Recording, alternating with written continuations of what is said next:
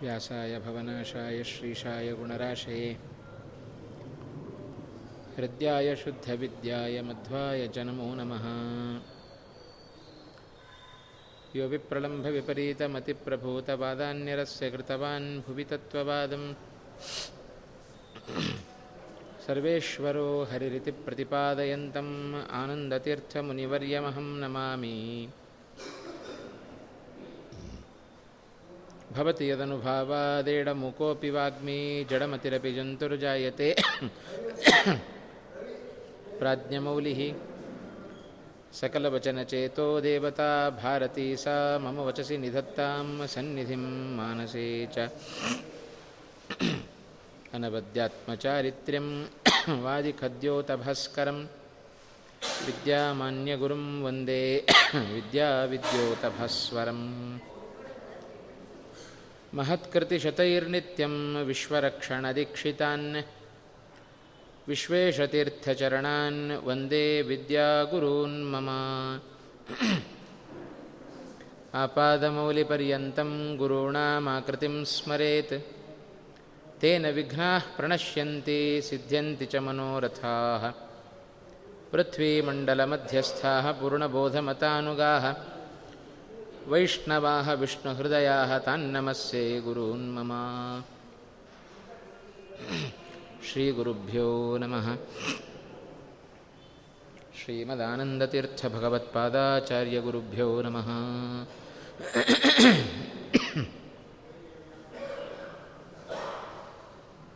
आपदाम् अपहर्तारं दातारं सर्वसम्पदाम्। लोकाभिरामं श्रीरामं भूयो भूयो नमाम्यहम्। राघवो विजयं दद्यात् मम सीतापतिप्रभुः। राघवस्य पदद्वन्द्वं दद्यादमितवैभवम्। रामाय रामभद्राय रामचन्द्राय वेधसे रघुनाथाय नाथाय सीतायाः पतये नमः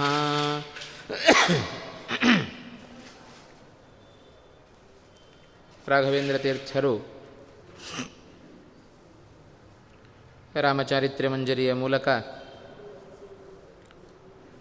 ರಾಮಾಯಣದ ವಿಸ್ತಾರವನ್ನು ಸಂಗ್ರಹ ಮಾಡಿಕೊಟ್ಟರು ಅದರಲ್ಲಿಯೂ ವಾಲ್ಮೀಕಿಗಳಿಂದ ರಚಿತವಾದ ಈ ರಾಮಾಯಣದಲ್ಲಿ ಕಾಣುವ ಏಳು ಕಾಂಡಗಳಲ್ಲಿ ಕರುಣಾರಸವನ್ನು ತುಂಬಿ ತುಳುಕಿಸುವ ಕಾಂಡ, ಅದು ಈ ಅಯೋಧ್ಯಾಕಾಂಡ ಸುಮಾರು ನೂರಕ್ಕಿಂತಲೂ ಹೆಚ್ಚು ಸರ್ಗಗಳಲ್ಲಿ ಮೂಡಿಬಂದ ರಾಮಾಯಣವನ್ನು ಕೇವಲ ಒಂದು ಒಂದು ಕಾಲು ಶ್ಲೋಕಗಳಲ್ಲಿ ರಾಯರು ಅದನ್ನು ಸಂಗ್ರಹ ಮಾಡಿ ದೊಡ್ಡ ಒಂದು ಸಾಹಸವನ್ನು ಮೆರೆದವರು.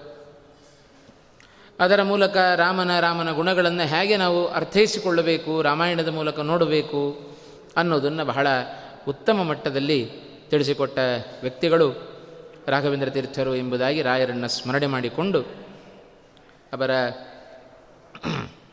ರಾಮಚಾರಿತ್ರೆ ಮಂಜರಿಯ ಮೂರನೆಯ ಶ್ಲೋಕದ ಅನುವಾದವನ್ನು ಇವತ್ತಿನ ದಿವಸ ಪ್ರಾರಂಭ ಮಾಡೋಣ.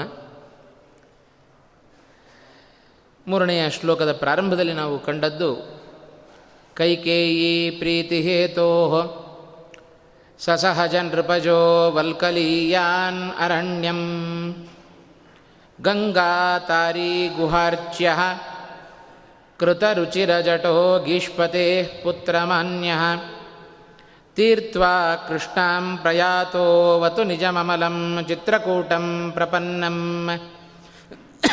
ಸ್ವಾಂಬಾಭಿರ್ಭ್ರಾತರಂ ತಂ ಶ್ರುತಜನಕ ಜನಕಗತಿ ಸಾಂತ್ವಯನ್ ವ್ಯುಪ್ತತೀರ್ಥ.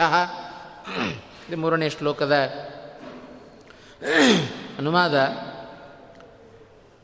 ಇದರಲ್ಲಿ ಪ್ರಾರಂಭದ ಒಂದು ಅಂಶವನ್ನು ನಿನ್ನೆ ದಿವಸದಲ್ಲಿ ನೋಡುವ ಸಣ್ಣ ಪ್ರಯತ್ನವನ್ನು ಮಾಡಿದೆವು. ಕೈಕೇಯಿ ಪ್ರೀತಿ ಹೇತೋ ಯಾನ್ ಅರಣ್ಯಂ ಅಂತಂದರು. ಕೈಕೇಯಿಯ ಸಂತೋಷಕ್ಕೋಸ್ಕರ ಕಾಡಿಗೆ ಹೊರಟ ಅಂತ ರಾಯರ ಮಾತು. ಯಾಕೆ ಕೈಕೇಯಿಗೆ ಸಂತೋಷ ಆಗಬೇಕಾಗಿತ್ತು? ಅದರ ಹಿನ್ನೆಲೆಯಲ್ಲಿ ರಾಮಾಯಣದ ಅಯೋಧ್ಯಾಕಾಂಡದ ಪ್ರಾರಂಭದ ವಿಸ್ತಾರವನ್ನು ಒಂದು ಮಾತಿನಲ್ಲಿ ರಾಘವೇಂದ್ರ ತೀರ್ಥರು ಅದನ್ನು ಸಂಗ್ರಹ ಮಾಡಿಕೊಟ್ಟರು ಅಂತ. ನಿನ್ನೆ ದಿವಸ ನಮ್ಮ ಶ್ರೋತೃಗಳಾದ ಗಣೇಶವರು ಒಂದು ಪ್ರಶ್ನೆ ಕೇಳಿದರು. ನಿನ್ನೆ ದಿವಸ ಹೇಳಿದೆ ಇಡೀ ರಾಮಾಯಣದ ಕಥೆ ಮುಂದುವರಿಲಿಕ್ಕೆ ಪ್ರಧಾನವಾದ ಮೂರು ಸ್ತ್ರೀ ಪಾತ್ರಗಳಿದ್ದಾವೆ. ಒಂದು ಮಂಥರೆ, ಮತ್ತೊಂದು ಕೈಕೇಯಿ, ಮತ್ತೊಂದು ಶೂರ್ಪಣಕೆ ಅಂತ. ಮಂಥರೆಯ ಪ್ರಸಂಗ ನಿನ್ನೆ ದಿವಸ ಬಂತು. ಮಂಥರೆಯ ಹಿನ್ನೆಲೆ ಏನು ಅಂತ ಅವರದ್ದು ಪ್ರಶ್ನೆ ಇತ್ತು ನಿನ್ನೆ ದಿವಸ ಉಪನ್ಯಾಸ ಮುಗಿದ ಮೇಲೆ. ಆ ಒಂದು ಪ್ರಶ್ನೆಯನ್ನು ಕೇಳಿದರು. ನಿನ್ನೆ ನನಗೆ ತಿಳಿದ ಉತ್ತರವನ್ನು ಸ್ವಲ್ಪ ಮಟ್ಟಿಗೆ ಕೊಟ್ಟೆ. ಯಾಕೆ ಮಂಥರೆ ಆ ಕೆಲಸ ಮಾಡಿದಳು ಅಂತ ಹೇಳಿದರೆ, ಅಲಕ್ಷ್ಮಿ, ಸಹಜವಾಗಿ ದುಷ್ಟ ಸ್ವಭಾವದವಳಾದವಳು ಇನ್ನೆಂಥ ಕೆಲಸ ಮಾಡಲಿಕ್ಕೆ ಸಾಧ್ಯ? ಕೆಟ್ಟವರೆಂದು ಒಳ್ಳೆ ಕೆಲಸವನ್ನು ಮಾಡೋದಿಲ್ಲ. ಮಾಡಿದರೂ ಅವರ ಸ್ವಭಾವ ಕೆಟ್ಟದಾಗಿತ್ತು ಅಂತ ಹೇಳಿದರೆ ಅವರು ಮಾಡುವ ಯಾವುದೋ ಒಂದೆರಡು ಕೆಲಸಗಳು ಒಳ್ಳೆಯದಾಗಿದ್ದರೂ ಅವರ ಸ್ವಭಾವ ಕೆಟ್ಟದಾಗಿತ್ತು ಅಂದರೆ ಕೆಟ್ಟ ಕೆಲಸವನ್ನೇ ಮಾಡೋದು ಜಾಸ್ತಿ. ಆ ಹಿನ್ನೆಲೆಯಲ್ಲಿ ಸಹಜವಾಗಿ ತನ್ನ ಗುಣಕ್ಕನುಗುಣವಾಗಿ ಮಂಥರೆ ಆ ಕೆಲಸವನ್ನು ಮಾಡಿದ್ದಾಳೆ, ರಾಮನನ್ನು ಕಾಡಿಗೆ ಕಳಿಸುವ ಕೆಲಸವನ್ನು ಅಂತ ನಿನ್ನೆ ದಿವಸ ಉತ್ತರವನ್ನು ಕೊಟ್ಟೆ ಆದರೆ ನನಗೆ ಸ್ವಲ್ಪ ಸಮಾಧಾನ ಆಗಲಿಲ್ಲ. ಏನದು ಮಂಥರೆಯ ಹಿನ್ನೆಲೆ ಏನು? ಸ್ವಲ್ಪ ಎಲ್ಲಾದರೂ ತೆಗೆದು ನೋಡೋಣ ಅಂತ ನೋಡಲಿಕ್ಕೆ ಪ್ರಯತ್ನವನ್ನು ಪಟ್ಟಾಗ ನಮಗೆ ಕೈ ಹಿಡಿದದ್ದು ಮತ್ಯಾರೂ ಅಲ್ಲ. ಸಾಕ್ಷಾತ್ ಶ್ರೀಮದ್ ಆಚಾರ್ಯರೇ ನಮ್ಮನ್ನು ಕೈ ಹಿಡಿದರು ಅಂತ. ಮಂಥರೆಯ ಹಿನ್ನೆಲೆಯನ್ನು ಶ್ರೀಮದ್ ಆಚಾರ್ಯರು ಮಹಾಭಾರತ ತಾತ್ಪರ್ಯ ನಡೆದಲ್ಲಿ ಅದನ್ನು ತಿಳಿಸಿಕೊಟ್ಟರು. ಐದನೇ ಅಧ್ಯಾಯದ ಎರಡನೇ ಶ್ಲೋಕದಲ್ಲಿ ಯಾಕೆ ಮಂಥರೆ ಹೀಗೆ ಮಾಡಿದ್ಲು? ಬಹಳ ಸೊಗಸಾಗಿ ಶ್ರೀಮದ್ ಆಚಾರ್ಯ ಅದನ್ನು ತಿಳಿಸಿಕೊಟ್ಟರು. ನಮಗೆ ಮಹಾಭಾರತದಲ್ಲೂ ಅದರ ಉಲ್ಲೇಖ ಇದೆ, ಪದ್ಮಪುರಾಣದಲ್ಲೂ ಅದರ ಉಲ್ಲೇಖ ಇದೆ. ಆದರೆ ಸ್ಪಷ್ಟವಾಗಿ ನಮಗೆ ಗೊತ್ತಾಗೋದಿಲ್ಲ. ಚತುರ್ಮುಖ ಬ್ರಹ್ಮದೇವರ ಮಾತಿನಂತೆ ಈ ಕೆಲಸವನ್ನು ಮಂಥರೆ ಮಾಡಿದಳು, ಮಹಾಭಾರತ ಹೇಳಿತು ಆದರೆ ಯಾಕೆ ಚತುರ್ಮುಖ ಬ್ರಹ್ಮದೇವರು ಹೇಳಿದರು? ಯಾರವಳು ಮಂಥರೆ? ಇದನ್ನು ಶ್ರೀಮದಾಚಾರ್ಯರು ತಮ್ಮ ತಾತ್ಪರ್ಯನಿರ್ಣಯ ಗ್ರಂಥದಲ್ಲಿ ಸ್ಪಷ್ಟವಾಗಿ ಬಿಡಿಸಿ ನಮ್ಮ ಮುಂದೆ ಇಟ್ಟರು ಅಂತ. ಅದನ್ನು ನೋಡಿದಾಗ ಬಹಳ ಆನಂದ ಆಯಿತು. ಕೇಳಿದ ಪ್ರಶ್ನೆಗೆ ಇನ್ನೂ ಸಮಂಜಸವಾದ ಉತ್ತರವನ್ನು ಕೊಡುವ ಒಂದು ಅವಕಾಶ ಶ್ರೀಮದ್ ಆಚಾರ್ಯರಿಂದ ಒದಗಿ ಬಂತು. ಶ್ರೀಮದ್ ಆಚಾರ್ಯ ಹೇಳುತ್ತಾರೆ, ಯಾವಾಗ ಹುಟ್ಟಿ ಬಂದವಳು ಈ ಅಲಕ್ಷ್ಮಿ ಎಂದರೆ ಕ್ಷೀರಸಾಗರದ ಮಥನವಾಗುವಾಗ ಹುಟ್ಟಿ ಬಂದವಳು ಈ ಅಲಕ್ಷ್ಮಿ ಅಂತ. ಸಾಕ್ಷಾತ್ ಕಲಿಪತ್ನಿ. ಇವಳು ಮಾಡಿದ ಕೆಲಸ ಏನು? ಕ್ಷೀರಸಾಗರದಿಂದ ಉದಿಸಿ ಬಂದಳಂತೆ. ಬಂದು ಚತುರ್ಮುಖ ಬ್ರಹ್ಮದೇವರನ್ನು ಕುರಿತು ತಪಸ್ಸನ್ನು ಆಚರಣೆ ಮಾಡಿದ್ಲು ಅಂತ. ತಪಸ್ಸನ್ನು ಆಚರಣೆ ಮಾಡಿ ಅಪ್ಸರತ್ವವನ್ನು ಪಡೆದುಕೊಂಡ್ಲಂತೆ ದುಂದುಭಿ ಎಂಬ ಅಪ್ಸರೆಯಾಗಿ ತಾನು ಹುಟ್ಟಿದಳು. ದುಂದುಭಿ ಎಂಬ ಅಪ್ಸರೆಯಾಗಿ ತಾನು ಹುಟ್ಟಿದ್ದಾಳೆ. ಇತರ ಅಪ್ಸರಾ ಸ್ತ್ರೀಯರಂತೆ ಈ ಅಪ್ಸರಾ ಸ್ತ್ರೀ ಆಗಬಾರದು. ಹೇಗೆ ರಂಭೆ ಊರ್ವಶಿ ತಿಲೋತ್ತಮೆ ಮೇನಕೆ ಇತ್ಯಾದಿ ಬೇರೆ ಅಪ್ಸರಾ ಸ್ತ್ರೀಯರು ಹೇಗಿದ್ದಾರೆಯೋ ಅದರಂತೆ ಈ ಅಲಕ್ಷ್ಮಿ ದುಂದುಭಿಯಾಗಿ ಬಂದಿದ್ದಾಳೆ. ದುಂದುಭಿಯಾಗಿ ಬಂದು ಇವಳು ಅಪ್ಸರೆಯಾಗಿದ್ದಾಳೆ. ಅವರಂತೆ ಇವರಿಗೂ ಸದ್ಗತಿಯೋ? ಅವಳಿಗೇನೋ ಬೇಕು, ಸದ್ಗತಿ, ಮೋಕ್ಷ ಬೇಕು ಅಂತ ಅವಳಿಗೆ ಬಯಕೆ. ಆದರೆ ಅಯೋಗ್ಯರಿಗೆ ಯೋಗ್ಯ ಸ್ಥಾನವನ್ನು ಕೊಡಲಿಕ್ಕೆ ಬಿಡೋದಿಲ್ಲ ಪ್ರಾಪ್ತಿಯಾಗಲಿಕ್ಕೆ ಬಿಡೋದಿಲ್ಲ ದೇವತೆಗಳು ಅಂತ. ಆ ನಿಟ್ಟಿನಲ್ಲಿ ಚತುರ್ಮುಖ ಬ್ರಹ್ಮದೇವರು ದುಂದುಬಿ ಎಂಬ ಅಪ್ಸರೆಯನ್ನು ಕರೆದರಂತೆ. ಅಲಕ್ಷ್ಮಿಯನ್ನು ಕರೆದರು, ಕರೆದು ಹೇಳಿದ್ದಾಳೆ, ಒಳ್ಳೆಯ ನಿನ್ನ, ನಿನಗೆ ಯೋಗ್ಯವಾದ ಸ್ಥಾನ ನಿನಗೆ ಬೇಕು ಅಂತ ಅಪೇಕ್ಷೆ ಇದೆಯಲ್ಲ, ನಿನಗೆ ಯೋಗ್ಯವಾದ ಗತಿ ನಿನಗೆ ಸಿಗಬೇಕು ಅಂತಾದರೆ ಮುಂದೆ ರಾಮಾವತಾರದಲ್ಲಿ ರಾಮನ ಅಭಿಷೇಕವನ್ನು ತಪ್ಪಿಸು, ನಿನಗೆ ಯೋಗ್ಯವಾದ ಗತಿ ಸಿಗತ್ತೆ ಅಂತ ಚತುರ್ಮುಖ ಬ್ರಹ್ಮದೇವರು ಹೇಳಿದರಂತೆ. ಯೋಗ್ಯವಾದ ಗತಿ ಸಿಗತ್ತೆ ಅಂದರೆ ಪಾಪ ಇವಳು ಮನಸ್ಸಿನಲ್ಲಿ ಆಲೋಚನೆ ಮಾಡಿದ್ದು ನನಗೆ ಮೋಕ್ಷವೇ ಸಿಗತ್ತೆ ಅಂತ. ಚತುರ್ಮುಖ ಬ್ರಹ್ಮದೇವರು ಅದಕ್ಕೆ ನಿನಗೆ ಮೋಕ್ಷ ಸಿಗತ್ತೆ ಅಂತ ಹೇಳಿ, ನಿನಗೆ ಯೋಗ್ಯವಾದ ಗತಿ ಸಿಗತ್ತೆ ಅಂತ. ಅವಳು ಯೋಗ್ಯವಾದ ಗತಿ ಎಂದರೆ ಲಕ್ಷ್ಮಿಗೆ ಯೋಗ್ಯವಾದ ಗತಿ ಎಂದರೆ ಅದೇ ಅಂಧಂತಮಸ್ಸು ಅಲ್ಲಿ ಕಳಿಸುವ ಪ್ರಯತ್ನವನ್ನು ಚತುರ್ಮುಖ ಬ್ರಹ್ಮದೇವರು ತಾವು ಮಾಡಿದರು. ಆ ಬ್ರಹ್ಮದೇವರ ಮಾತಿನಂತೆ ಬಂದ್ಲು. ಇದು ಮಹಾಭಾರತ ಹಾಗೂ ಪದ್ಮಪುರಾಣ ಇಷ್ಟೇ ಹೇಳಿತು. ಚತುರ್ಮುಖ ಬ್ರಹ್ಮದೇವರು ಯಾಕೆ ಹೇಳಿದರು ಹಾಗೆ ಅನ್ನೋದನ್ನು ಶ್ರೀಮದಾಚಾರ್ಯರು ತಮ್ಮ ಗ್ರಂಥದಲ್ಲಿ ಅದನ್ನು ಬಿಡಿಸಿಕೊಟ್ಟರು ಆ ಚತುರ್ಮುಖ ಬ್ರಹ್ಮದೇವರ ಮಾತಿನಂತೆ ಬಂದಿದ್ದಾಳೆ, ರಾಮನ ಪಟ್ಟಾಭಿಷೇಕವನ್ನು ತಪ್ಪಿಸಿದಳಂತೆ, ಆ ಮಂಥರೆ ಅಂತ. ದಾಸಿಯಾಗಿ ಹುಟ್ಟು, ದಾಸಿಯಾಗಿ ಹುಟ್ಟಿ ಆ ರಾಮಾಭಿಷೇಕವನ್ನು ತಪ್ಪಿಸುವಂತ ಬ್ರಹ್ಮದೇವರು ಹೇಳಿದರು. ಅದಕ್ಕನುಗುಣವಾಗಿ ಬಂದ ವ್ಯಕ್ತಿಯೇ ಈ ಮಂಥರೆ ಅಂತ. ಯಾಕೆ ಏನು ದ್ವೇಷ ಅಂತ ನಿಮ್ಮ ಪ್ರಶ್ನೆ ಇತ್ತು? ಹೌದಾ ನಿನ್ನೆ ದಿವಸ? ಯಾಕೆ ಅಂದರೆ ಇದು ಕಾರಣ. ಕಾರಣ, ಅವಳಿಗೆ ಇಚ್ಛೆ ಇಲ್ಲದಿದ್ದರೂ ಬ್ರಹ್ಮದೇವರ ಮಾತಿನಂತೆ ನಡೆದುಕೊಳ್ಳಬೇಕು. ಅವಳಿಗೆ ಇಚ್ಛೆ ಇದ್ದದ್ದೇನೋ ಉತ್ತಮವಾದ ನನಗೆ ಗತಿ ಬೇಕು ಅಂತ. ಅವಳಿ ಅವಳಿಗೆ ಯೋಗ್ಯವಾದ ಗತಿ ಅಂದರೆ ಬ್ರಹ್ಮದೇವರು ಸೂಚನೆ ಮಾಡಿದ್ದು ಅಂಧಂತಮಸ್ಸೆ ನಿನಗೆ ಗತಿ. ಹಾಗಾಗಿ ಆ ಗತಿಯನ್ನು ಪಡೆದುಕೋ ಅಂತ ಬ್ರಹ್ಮದೇವರ ಮೂಲಕ ಅವರ ಮಾತಿನಂತೆ ಮಂಥರೆಯಾಗಿ ಬಂದವಳು ದುಂದುಭಿ ಎಂಬ ಆ ಅಪ್ಸರೆ, ಆ ದುಂದುಭಿ ಎಂಬ ಅಪ್ಸರೆ ಮೊದಲು ತಾನು ಅಲಕ್ಷ್ಮಿಯಾಗಿ ಉದ್ಭವಿಸಿದವಳು ಎಂಬುದಾಗಿ ಶ್ರೀಮದ್ ಆಚಾರ್ಯರು ಸ್ಪಷ್ಟವಾದ ನಿರ್ಣಯವನ್ನು ತಮ್ಮ ಗ್ರಂಥದಲ್ಲಿ ಕೊಟ್ಟು ಈ ಒಂದು ಸಂಶಯವನ್ನು ನಿವಾರಣೆ ಮಾಡಿದರು. ಹೀಗೆ ಆ ಮಂಥರೆಯ ಹಿನ್ನೆಲೆಯಲ್ಲಿ ಎಷ್ಟು ದುಷ್ಟರ ಸಹವಾಸ ನಮಗೆ ಅದು ಪರಿಣಾಮವನ್ನು ಬೀರುತ್ತೆ ಅಂತ ವಾಲಿ ಸುಗ್ರೀವರ ದೃಷ್ಟಾಂತವನ್ನೂ ಜೊತೆಗೆ ನೋಡಿದೆವು. ಹಾಗಾಗಿ ನಿರಂತರ ಸಜ್ಜನರ ಸಹವಾಸ ನಮಗೆ ಇರಬೇಕು ಅನ್ನೋದನ್ನು ರಾಮಾಯಣ ಬಹಳ ಚೆನ್ನಾಗಿ ನಮಗದನ್ನು ತಿಳಿಸಿಕೊಡ್ತು. ಇಲ್ಲದಿದ್ದರೆ ಕೈಕೇಯಿಗೆ ಆದ ಅವಸ್ಥೆಯೇ ನಮಗೂ ಆದೀತು ಅಂತ. ಅಷ್ಟು ರಾಮನ ಬಗ್ಗೆ ವಿಶೇಷವಾದ ಪ್ರೀತಿಯನ್ನು ಇಟ್ಟುಕೊಂಡ ಕೈಕೇಯಿಯು ಹಾದಿ ತಪ್ಪುವಂತೆ ಮಾಡಿದ್ದು ಆ ಮಂಥರೆಯ ದುಷ್ಟ ಮಾತುಗಳು ಎಂಬುದಾಗಿ ನಾವು ಅರ್ಥೈಸಿಕೊಂಡು ಹೇಳಿದಳು, ಕೈಕೇಯಿ, ರಾಮ, ನೀನು ಕಾಡಿಗೆ ಹೋಗಬೇಕು ಅಂತ. ಕಾಡಿಗೆ ಹೋಗಬೇಕು. ಆ ಕೈಕೇಯಿಯ ಸಂತೋಷಕ್ಕೋಸ್ಕರ ಕೈಕೇಯಿ ಪ್ರೀತಿ ಹೇತೋ ರಾಯರ ಮಾತು. ಯಾವಾಗ ರಾಮ ಕಾಡಿಗೆ ಹೋಗಬೇಕು ಅಂತ ಬಯಸಿದವಳು ಕೈಕೇಯಿ, ಅವಳ ಸಂತೋಷಕ್ಕೋಸ್ಕರ ರಾಮಚಂದ್ರ ಕಾಡಿಗೆ ಹೋದ. ಕೈಕೇಯಿ ಪ್ರೀತಿ ಹೇತೋಹೋ ಮುಂದೇನು ಮಾಡಿದ? ಸಸಹಜ ನೃಪಃ. ಇನ್ನೊಂದು ಮಾತನ್ನು ಹೇಳಿದರು ರಾಯರು, ಕೇವಲ ತಾನೊಬ್ಬನೇ ಹೋಗಲಿಲ್ಲ ತಮ್ಮನಾದ ಲಕ್ಷ್ಮಣ ಮತ್ತು ಸೀತೆಯನ್ನು ಜೊತೆಗೆ ತಾನು ಕರೆದುಕೊಂಡು ಹೋದ ಅಂತ. ಕೈಕೇಯಿ ಕೇಳಿದ್ದು, ರಾಮ, ನೀನು ಕಾಡಿಗೆ ಹೋಗಬೇಕು ಅಂತ. ಇವರಿಬ್ಬರು ಯಾಕೆ ಸೇರಿಕೊಂಡ್ರು ಜೊತೆಗೆ? ಯಾವ ಹಿನ್ನೆಲೆಯಲ್ಲಿ ರಾಯರ ಬಾಯಿಂದ ಇಂಥ ಮಾತು ಬಂತು? ಅದರ ವಿವರಣೆಯನ್ನು ಸ್ವಲ್ಪ ಇವತ್ತಿನ ದಿವಸ ನಾವು ನೋಡೋಣ ಅಂತ ಹೇಳ್ತಾ, ರಾಮಚಂದ್ರ ಕಾಡಿಗೆ ಹೋಗಬೇಕು ಅಂತ ಕೈಕೇಯಿ ಕೇಳಿದಾಗ ಒಪ್ಪಿಕೊಂಡ. ಆದರೆ ಸ್ವಲ್ಪ ಬೇಸರವನ್ನು ವ್ಯಕ್ತಪಡಿಸ್ತಾ ಇದ್ದಾನೆ. ರಾಮನ ಬೇಸರ ಯಾಕೆ ಅಂತ ಹೇಳಿದರೆ, ಕೈಕೈಗೆ ಹೇಳಿದ,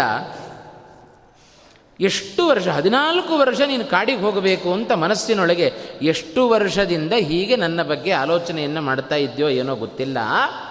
ನಿನ್ನ ಆಲೋಚನೆಗಳನ್ನೆಲ್ಲ ದಶರಥನ ಮೇಲೆ ಹಾಕಿ ಅವನನ್ನು ಈ ಸ್ಥಿತಿಗೆ ತಂದು ನನ್ನನ್ನು ಕಾಡಿಸಿ ಕಾಡಿಗೆ ಕಳಿಸುವ ಅವಸ್ಥೆಯಲ್ಲಿ ನೀನು ಇದ್ದೀಯಲ್ಲ, ಇದನ್ನು ಕಂಡು ನನಗೆ ಬಹಳ ಬೇಸರ ಆಯಿತು, ಅಂತಂದ ಶ್ರೀರಾಮ. ಅದರ ಬದಲು ನೀನೇ ಕರೆದು, ರಾಮ, ನೀನು ಕಾಡಿ ಹೋಗಬೇಕು, ನಿನ್ನ ತಮ್ಮನಾದ ಭರತನಿಗೆ ನಾನು ಪಟ್ಟಾಭಿಷೇಕವನ್ನು ಮಾಡಬೇಕು ಅಂತ ಹೇಳಿದ್ದಿದ್ರೆ ಕಣ್ಣು ಮುಚ್ಚಿಕೊಂಡು ಹೋಗ್ತಾ ಇದ್ದೆ ನಾನು. ಈಗಲೂ ಹಾಗೆ ಹೋಗ್ತೇನೆ ಏನು ತಪ್ಪನ್ನು ಅನ್ಯಥಾ ಭಾವಿಸಬೇಡ. ಯಾಕೆ ಅಂದರೆ ರಾಮೋ ದ್ವಿರ್ನಾಭಿಭಾಷತೆ. ರಾಮ ಎಂದು ಎರಡು ಮಾತನಾಡೋದಿಲ್ಲ. ನಾನು ನಿನಗೆ ಮಾತು ಕೊಟ್ಟಿದ್ದೇನಲ್ಲ, ಹೋಗ್ತೇನೆ ಅಂತ ಹೇಳಿ ಅದಕ್ಕನುಗುಣವಾಗಿ ನಾನು ಹೋಗ್ತೇನೆ. ಆದರೂ ನಿನ್ನ ನಿನ್ನ ಮೂಲಕ ದಶರಥ ಹೀಗೆ ಹೇಳಿಸಬೇಕಾಯ್ತಲ್ಲ. ಅಥವಾ ನಿನ್ನ ಮಾತುಗಳನ್ನು ಈ ಅವಸ್ಥೆ ತಂದು ದಶರಥನಿಗೆ ಹೇಳಿದೆಯಲ್ಲ, ಅದಕ್ಕೋಸ್ಕರ ಸ್ವಲ್ಪ ಬೇಸರ ಎಂಬುದಾಗಿ ರಾಮಚಂದ್ರ ಈ ಮಾತುಗಳನ್ನು ಹೇಳಿದ. ಲೋಕದಲ್ಲಿ ರಾಮನ ಹೊರತಾಗಿ ಮತ್ತಾರೂ ಕೂಡ ಈ ಒಂದು ಭಾವನೆಯನ್ನು ಜಗತ್ತಿನಲ್ಲಿ ತೋರಿಸಲಿಕ್ಕೆ ಸಾಧ್ಯ ಇಲ್ಲ. ಅಂಥ ಗುಣಗಳ ಗಣಿಯಾದ ವ್ಯಕ್ತಿ ಅವ ಶ್ರೀರಾಮಚಂದ್ರ ಎಂಬುದಾಗಿ ನಾವು ಅರ್ಥವನ್ನು ಮಾಡಿಕೊಂಡು ಕಾಡಿಗೆ ಹೋಗ್ತೇನೆ ಅಂತ ಹೊರಟ. ಹೇಗಿದೆ ರಾಮನ ಮುಖ?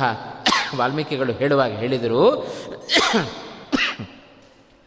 ನವನಂ ಗಂತು ಕಾಮಸ್ಯ, ತ್ಯಜತಶ್ಚ ವಸುಂಧರಾಂ ಸರ್ವಲೋಕಾತಿಗಸ್ಯೈವ ಲಕ್ಷ್ಯತೆ ಚಿತ್ತವಿಕ್ರಿಯಾ ಅಂತಂದರು ವಾಲ್ಮೀಕಿಗಳು. ಎಷ್ಟು ಮನಸ್ಸಿನ ಭಾವನೆಗಳನ್ನು ನಾವು ನಮ್ಮ ಮುಖದಲ್ಲಿ ತೋರಿಸಿಕೊಳ್ಳಿಕ್ಕೆ ಸಾಧ್ಯತೆ ಇದೆ. ಕೆಲವರು ಹೇಳುತ್ತಾರೆ, ನಿನ್ನ ಮನಸ್ಸಿನಲ್ಲಿ ಏನಿದೆ ಅಂತ ನಿನ್ನ ಮುಖ ನೋಡಿದರೆ ಗೊತ್ತಾಗುತ್ತೆ ಅಂತ. ಹಾಗೆ? ಮನಸ್ಸಿನ ಕೆಲವೊಂದು ಭಾವನೆಗಳು ನಮ್ಮ ಮುಖದಲ್ಲಿ ವ್ಯಕ್ತವಾಗ್ತವೆ.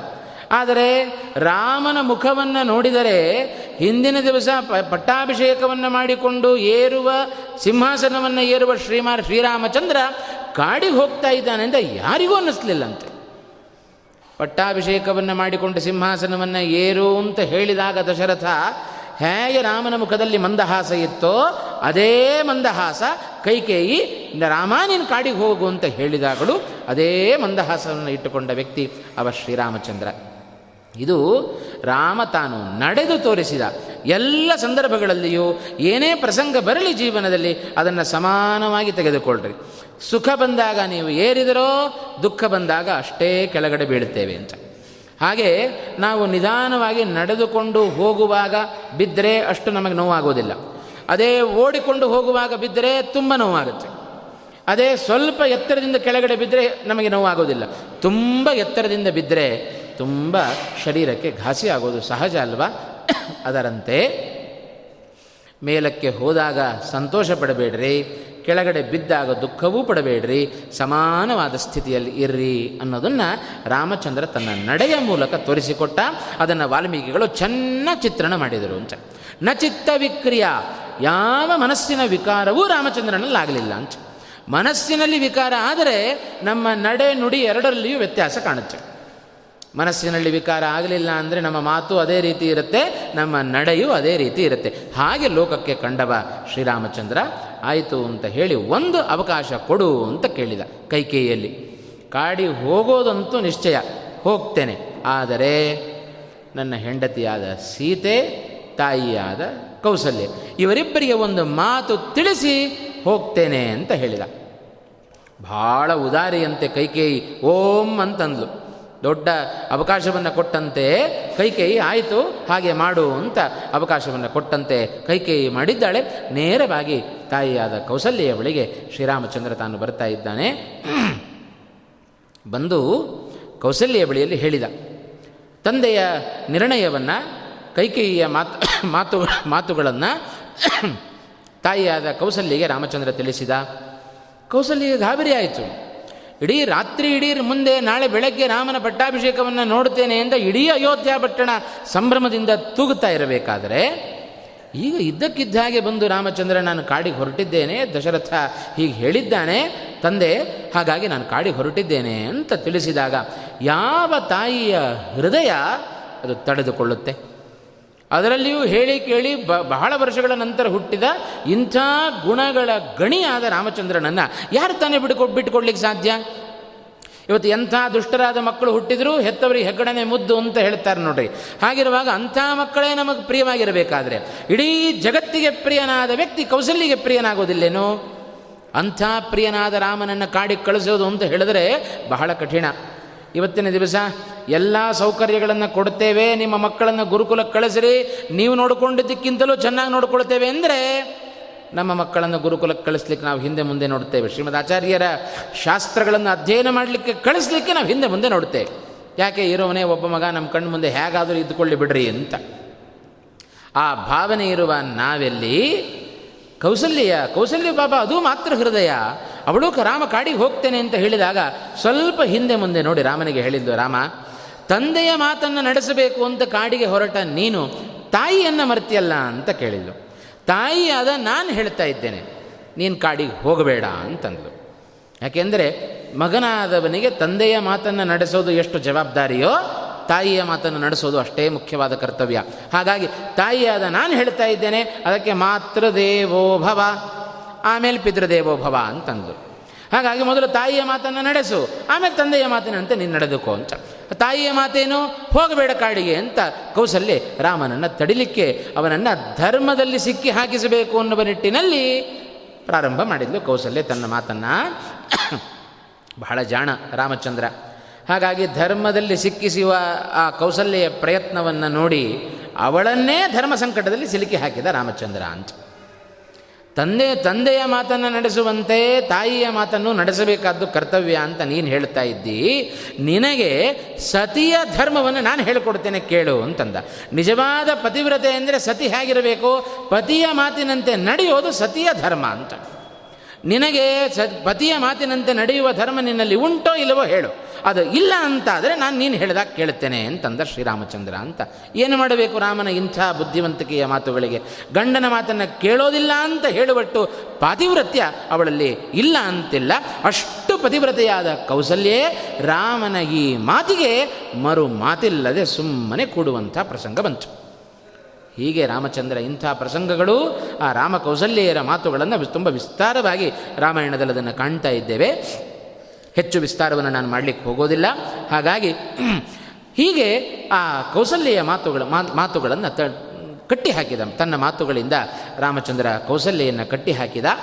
ಹೀಗೆ ರಾಮ ಕೌಸಲ್ಯರ ಮಾತುಗಳು ನಡೀತಾ ಇರಬೇಕಾದರೆ, ಅಲ್ಲೇ ಪಕ್ಕದಲ್ಲಿ ನಿಂತುಕೊಂಡಿದ್ದ ಲಕ್ಷ್ಮಣ, ಅವನಿಗೆ ರಾಮ ಕಾಡಿಗೆ ಹೋಗ್ತಾ ಇದ್ದಾನೆ ಅಂತ ಕೇಳಿ ಮೈಯೆಲ್ಲ ಒಮ್ಮೆ ಬಿಸಿ ಬಿಸಿ ಆಯಿತು. ಯಾಕೆ ಬಿಸಿಯಾಗುತ್ತೆ ಶರೀರ, ನಮ್ಮ ಕಿವಿ, ಎಲ್ಲ ದೇಹ ಎಲ್ಲ ಬಿಸಿಯಾಗೋದು ಯಾವಾಗ ಅಂದರೆ ಚೆನ್ನಾಗಿ ಸಿಟ್ಟು ಬಂದರೆ ಆಗ ನಮ್ಮ ಕಿವಿ, ಕಣ್ಣು, ಕೈ ಎಲ್ಲ ಶರೀರವೇ ಬಿಸಿಯಾಗುತ್ತೆ ಅಂತ. ಹಾಗೆ ಇಡೀ ಲಕ್ಷ್ಮಣನ ದೇಹ ಅದು ಕಾವೇರಿ ಬಿಟ್ಟಿತು ಅಂತ. ಯಾಕೆ ಅಂದರೆ ಅಂಥ ಕೋಪಾವಿಷ್ಟನಾದ ಲಕ್ಷ್ಮಣ ಮುಂದೆ ಬರ್ತಾ ಇದ್ದಾನೆ. ಅಣ್ಣ, ಕಾಡಿಗೆ ಹೋಗ್ತೀಯಾ? ದಶರಥ ಹಾಗೆ ಹೇಳಿದನ, ಎಂಥ ನಮ್ಮ ಅಪ್ಪನಾದರೂ ಅವಶಿಕ್ಷಾರ್ಹನೇ ಅಂತಂದ.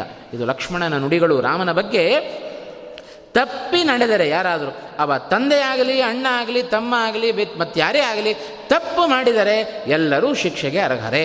ಲಕ್ಷ್ಮಣನ ಬಾಯಿಂದ ಬಂದ ಮಾತು, ಗುರೋರಪ್ಯವಲಿಪ್ತಸ್ಯ ಕಾರ್ಯಾಕಾರ್ಯ ಮಜಾನತಃ ಉತ್ಪಥಂ ಪ್ರತಿಪನ್ನಸ್ಯ ಕಾರ್ಯಂ ಭವತಿ ಶಾಸನಂ ಅಂತ ಲಕ್ಷ್ಮಣ ತನ್ನ ಬಿರುಸಿನ ನುಡಿಗಳನ್ನು ರಾಮನ ಮುಂದೆ ತಾನು ಹೇಳ್ತಾ ಇದ್ದಾನೆ ಅಂತ. ಅವ ಹೇಳಿದ, ಅಣ್ಣ ದಶರಥನ ಸ್ಥಿತಿ ಹೇಗಾಗಿದೆ ಅಂದರೆ ಇವತ್ತು ಬಾಲಕನಾದವ ಯೌವನಕ್ಕೆ ಬಂದ, ಯೌವನಕ್ಕೆ ಬಂದವ ವೃದ್ಧಾಪ್ಯಕ್ಕೆ ಬಂದ ವೃದ್ಧಾಪ್ಯಕ್ಕೆ ಬಂದ ದಶರಥ ಮತ್ತೆ ಬಾಲಕನಾಗಿದ್ದಾನೆ ಅಂತಂದ ಲಕ್ಷ್ಮಣ ಅಂತ. ಇವತ್ತು ಸಣ್ಣ ಸಣ್ಣ ಆಡಿದ ಮಕ್ಕಳು ಆಡಿದ ಮಾತುಗಳನ್ನು ನಾವೇನಾದರೂ ಗಮನಕ್ಕೆ ತೆಗೆದುಕೊಳ್ತೇವಾ? ಏನೋ ಬಿಡ್ರಿ, ಮಕ್ಕಳು ಹಾಗೆ ಮಾತಾಡ್ತಾರೆ, ಈಗಿನ ಮಕ್ಕಳಂತೂ ದೊಡ್ಡ ದೊಡ್ಡ ಮಾತುಗಳನ್ನೇ ಆಡ್ತಾರೆ ಅಂತ. ಅಂಥವರ ಮಾತುಗಳನ್ನೂ ನಾವು ಕಡೆಗಾಣಿಸ್ತೇವೆ, ಮಕ್ಕಳೆಲ್ಲ ಬಿಡ್ರಿ ಅಂತ. ಹಾಗೆ ಇವತ್ತು ದಶರಥನ ಅವಸ್ಥೆ ಹೇಗಿದೆ ಅಂತ ಹೇಳಿದ್ರೆ ಸಣ್ಣ ಮಗುವಿನಂತೆ ಅವ ಮಾತನಾಡ್ತಾ ಇದ್ದಾನೆ. ಯಾಕೆ ಅಂದರೆ ಕಾರ್ಯ ಕಾರ್ಯ ಮಜಾನತಃ ಅಂತಂದ. ಯಾವುದು ಕಾರ್ಯ, ಯಾವುದು ಅಕಾರ್ಯ ಅನ್ನುವ ಆಲೋಚನೆ ಮಾಡುವ ಶಕ್ತಿಯನ್ನು ದಶರಥ ಇವತ್ತು ಕಳೆದುಕೊಂಡಿದ್ದಾನೆ ಅಂತ. ಮಕ್ಕಳಿಗೆ ಅಷ್ಟು ವಿವೇಕ ಇರೋದಿಲ್ಲ. ಹಾಗಾಗಿ ತಮ್ಮ ಮನಸ್ಸಿಗೆ ಬಂದದ್ದನ್ನೆಲ್ಲ ಮಾಡಿಕೊಂಡು ಹೋಗಿಬಿಡುತ್ತಾರೆ ಅದನ್ನೇ ವಿವೇಕ ಅಂತ ಕರೀತಾರೆ. ಕಾರ್ಯಕಾರ್ಯ ಆಲೋಚನಾ ಶಕ್ತಿಯನ್ನೇ ವಿವೇಕ ಅನ್ನುವ ಶಬ್ದದಿಂದ ಕರೆದರು. ಅದಕ್ಕೆ ಹೇಳೋದು, ಮನುಷ್ಯರಿಗೆ ವಿವೇಕವನ್ನು ಕೊಟ್ಟ ಭಗವಂತ, ಪ್ರಾಣಿಗಳಿಗೆ ವಿವೇಕವನ್ನು ಕೊಡಲಿಲ್ಲ ಅಂತ. ಏನದು ವಿವೇಕ ಅಂತ ಹೇಳಿದರೆ, ಅದೇ ಕಾರ್ಯ ಕಾರ್ಯ ಆಲೋಚನಾ ಶಕ್ತಿ. ಯಾವುದನ್ನು ಮಾಡಬೇಕು, ಯಾವುದನ್ನು ಮಾಡಬಾರದು ಅನ್ನುವ ಜ್ಞಾನ. ಅದನ್ನೇ ವಿವೇಕ ಅನ್ನುವ ಶಬ್ದದಿಂದ ಕರೆದರು. ಪ್ರಾಣಿಗಳಿಗೆ ವಿವೇಕ ಕೊಡಲಿಲ್ಲ, ಮನುಷ್ಯರಿಗೆ ವಿವೇಕವನ್ನು ಕೊಟ್ಟ. ಅದಕ್ಕೆ ಹೇಳ್ತೇವೆ ನೋಡ್ರಿ, ನಮ್ಮಲ್ಲಿ ಆಡು ಮಾತಿದೆ, ಒಂದು ಕುರಿ ಹಳ್ಳಕ್ಕೆ ಬಿದ್ದರೆ ಎಲ್ಲ ಕುರಿಗಳು ಹಳ್ಳಕ್ಕೆ ಬೀಳುತ್ತವೆ ಅಂತ. ಯಾಕೆ ಎಂದರೆ ಹಿಂದೆ ಒಂದು ಕುರಿ ಹಳ್ಳಕ್ಕೆ ಬಿತ್ತು, ಹಿಂದೆ ಬರುವ ಕುರಿಗೆ ವಿವೇಕ ಇಲ್ಲ. ಮುಂದೆ ಹೋದದ್ದು ಹಳ್ಳಕ್ಕೆ ಬಿದ್ದಿದೆ, ಮುಂದೆ ನಾನು ಹೋದರೆ ನಾನು ಹಳ್ಳಕ್ಕೆ ಬೀಳ್ತೇನೆ ಅಂತ ಆಲೋಚನೆ ಮಾಡುವ ಶಕ್ತಿ ಇಲ್ಲ. ಆದರೆ ಅದೇ ಮಾನವರು ನೋಡ್ರಿ, ಮನುಷ್ಯರಾದವರು ಒಂದು ಹೆಜ್ಜೆ ಇಡಬೇಕಾದರೆ ಹತ್ತು ಆಲೋಚನೆ ಮಾಡ್ತೇವೆ ನಾವು. ಇದನ್ನೇ ವಿವೇಕ ಅಂತ ಕರೀತಾರೆ. ಆ ವಿವೇಕವನ್ನು ಲೋಕಕ್ಕೆ ಬೆಳೆಸಬೇಡ್ರಿ, ಅಧ್ಯಾತ್ಮ ಮಾರ್ಗದಲ್ಲಿ ಬೆಳೆಸರಿ ಅಂತ ಶ್ರೀಮದಾಚಾರ್ಯರು ಅನೇಕ ಕಡೆಗಳಲ್ಲಿ ಇಂಥ ಒಂದು ಸೂಚನೆಯನ್ನು ನಮಗೆ ಕೊಟ್ಟಿದ್ದಾರೆ. ಆ ದೃಷ್ಟಿಯಲ್ಲಿ ಲಕ್ಷ್ಮಣ ಹೇಳಿದ, ಅಪ್ಪ ಆಗಲಿ, ಯಾರೇ ಆಗಲಿ, ಅವ ತಪ್ಪು ಮಾಡಿದ ಅಂತ ಹೇಳಿದರೆ ಅವನಿಗೆ ಶಿಕ್ಷೆ ಆಗಲೇಬೇಕು ಅಂತ. ತಪ್ಪು ಮಾಡಿದವರಿಗೆ ಶಿಕ್ಷೆ ಕೊಟ್ಟರೆ ಸರಿ ಅನ್ನಬಹುದು ನಿರಪರಾಧಿಯಾದ ನಿನ್ನನ್ನು ಕಾಡಿ ಕಳಿಸ್ತಾ ಇದ್ದಾನೆ ಅಂದರೆ ಇನ್ನೇನು ಹೇಳಬೇಕು? ಹೀಗೆ ವಿಶೇಷವಾದ ಮಾತುಗಳನ್ನು ದಶರಥನ ಅವಸ್ಥೆ ಇವತ್ತು ಹೇಗಾಗಿದೆ ಅಂದರೆ ದಶರಥ ತನ್ನ ಸ್ವಂತಿಕೆಯನ್ನು ಸಂಪೂರ್ಣ ಮರೆತಿದ್ದಾನೆ ಅಂತ. ಯಾರಿಗೆ ಮರಳಾಗಿದ್ದಾನೆ? ಮೋಹದ ಬಲೆಗೆ ಸಿಲುಕಿ ಹೆಂಡತಿಗೆ ಶರಣಾದ ದಶರಥನ ಬಾಯಿಯೆಲ್ಲ ಬಂದ ಮಾತನ್ನು, ರಾಮ, ಸುತರಾಮ್, ನೀನು ನಡೆಸಬೇಡ ಅಂತಂದ. ನೀನು ಕಾಡಿಗೆ ಹೋದರೆ ಯಾರೇ ಅಡ್ಡಪಡಿಸಲಿ, ಅವರನ್ನು ಎದುರಿಸುವ ದಿಟ್ಟತನ ಧೈರ್ಯ ಅದು ನನಗಿದೆ. ಹಾಗಾಗಿ ಯಾರು ಅಡ್ಡ ಬಂದರೂ ನಾನು ಅವರನ್ನು ಎದುರಿಸ್ತೇನೆ, ನೀನು ಕಾಡಿ ಹೋಗಬೇಡ ಅಂತ ವೀರಾವೇಶದ ಮಾತುಗಳನ್ನು ಲಕ್ಷ್ಮಣ ಆಡ್ಲಿಕ್ಕೆ ಶುರು ಮಾಡಿದ. ರಾಮ ಕೇಳುವಷ್ಟು ಕೇಳಿದ ಲಕ್ಷ್ಮಣನ ಮಾತುಗಳನ್ನು. ಹೇಳ್ತಾ ಇದ್ದಾನೆ ನಿನಗೊಬ್ಬನಿಗೆ ಪೌರುಷ ಅಲ್ಲ, ನಿನಗಿಂತ ಹೆಚ್ಚು ಪರಾಕ್ರಮ ನನಗಿದೆ. ಆದರೆ ಲಕ್ಷ್ಮಣ ಇದು ಯುದ್ಧ ಮಾಡುವ ಸಂದರ್ಭ ಅಲ್ಲ ಇದು, ತ್ಯಾಗ ಮಾಡುವ ಸಂದರ್ಭ ಅಂತಂದ ರಾಮಚಂದ್ರ.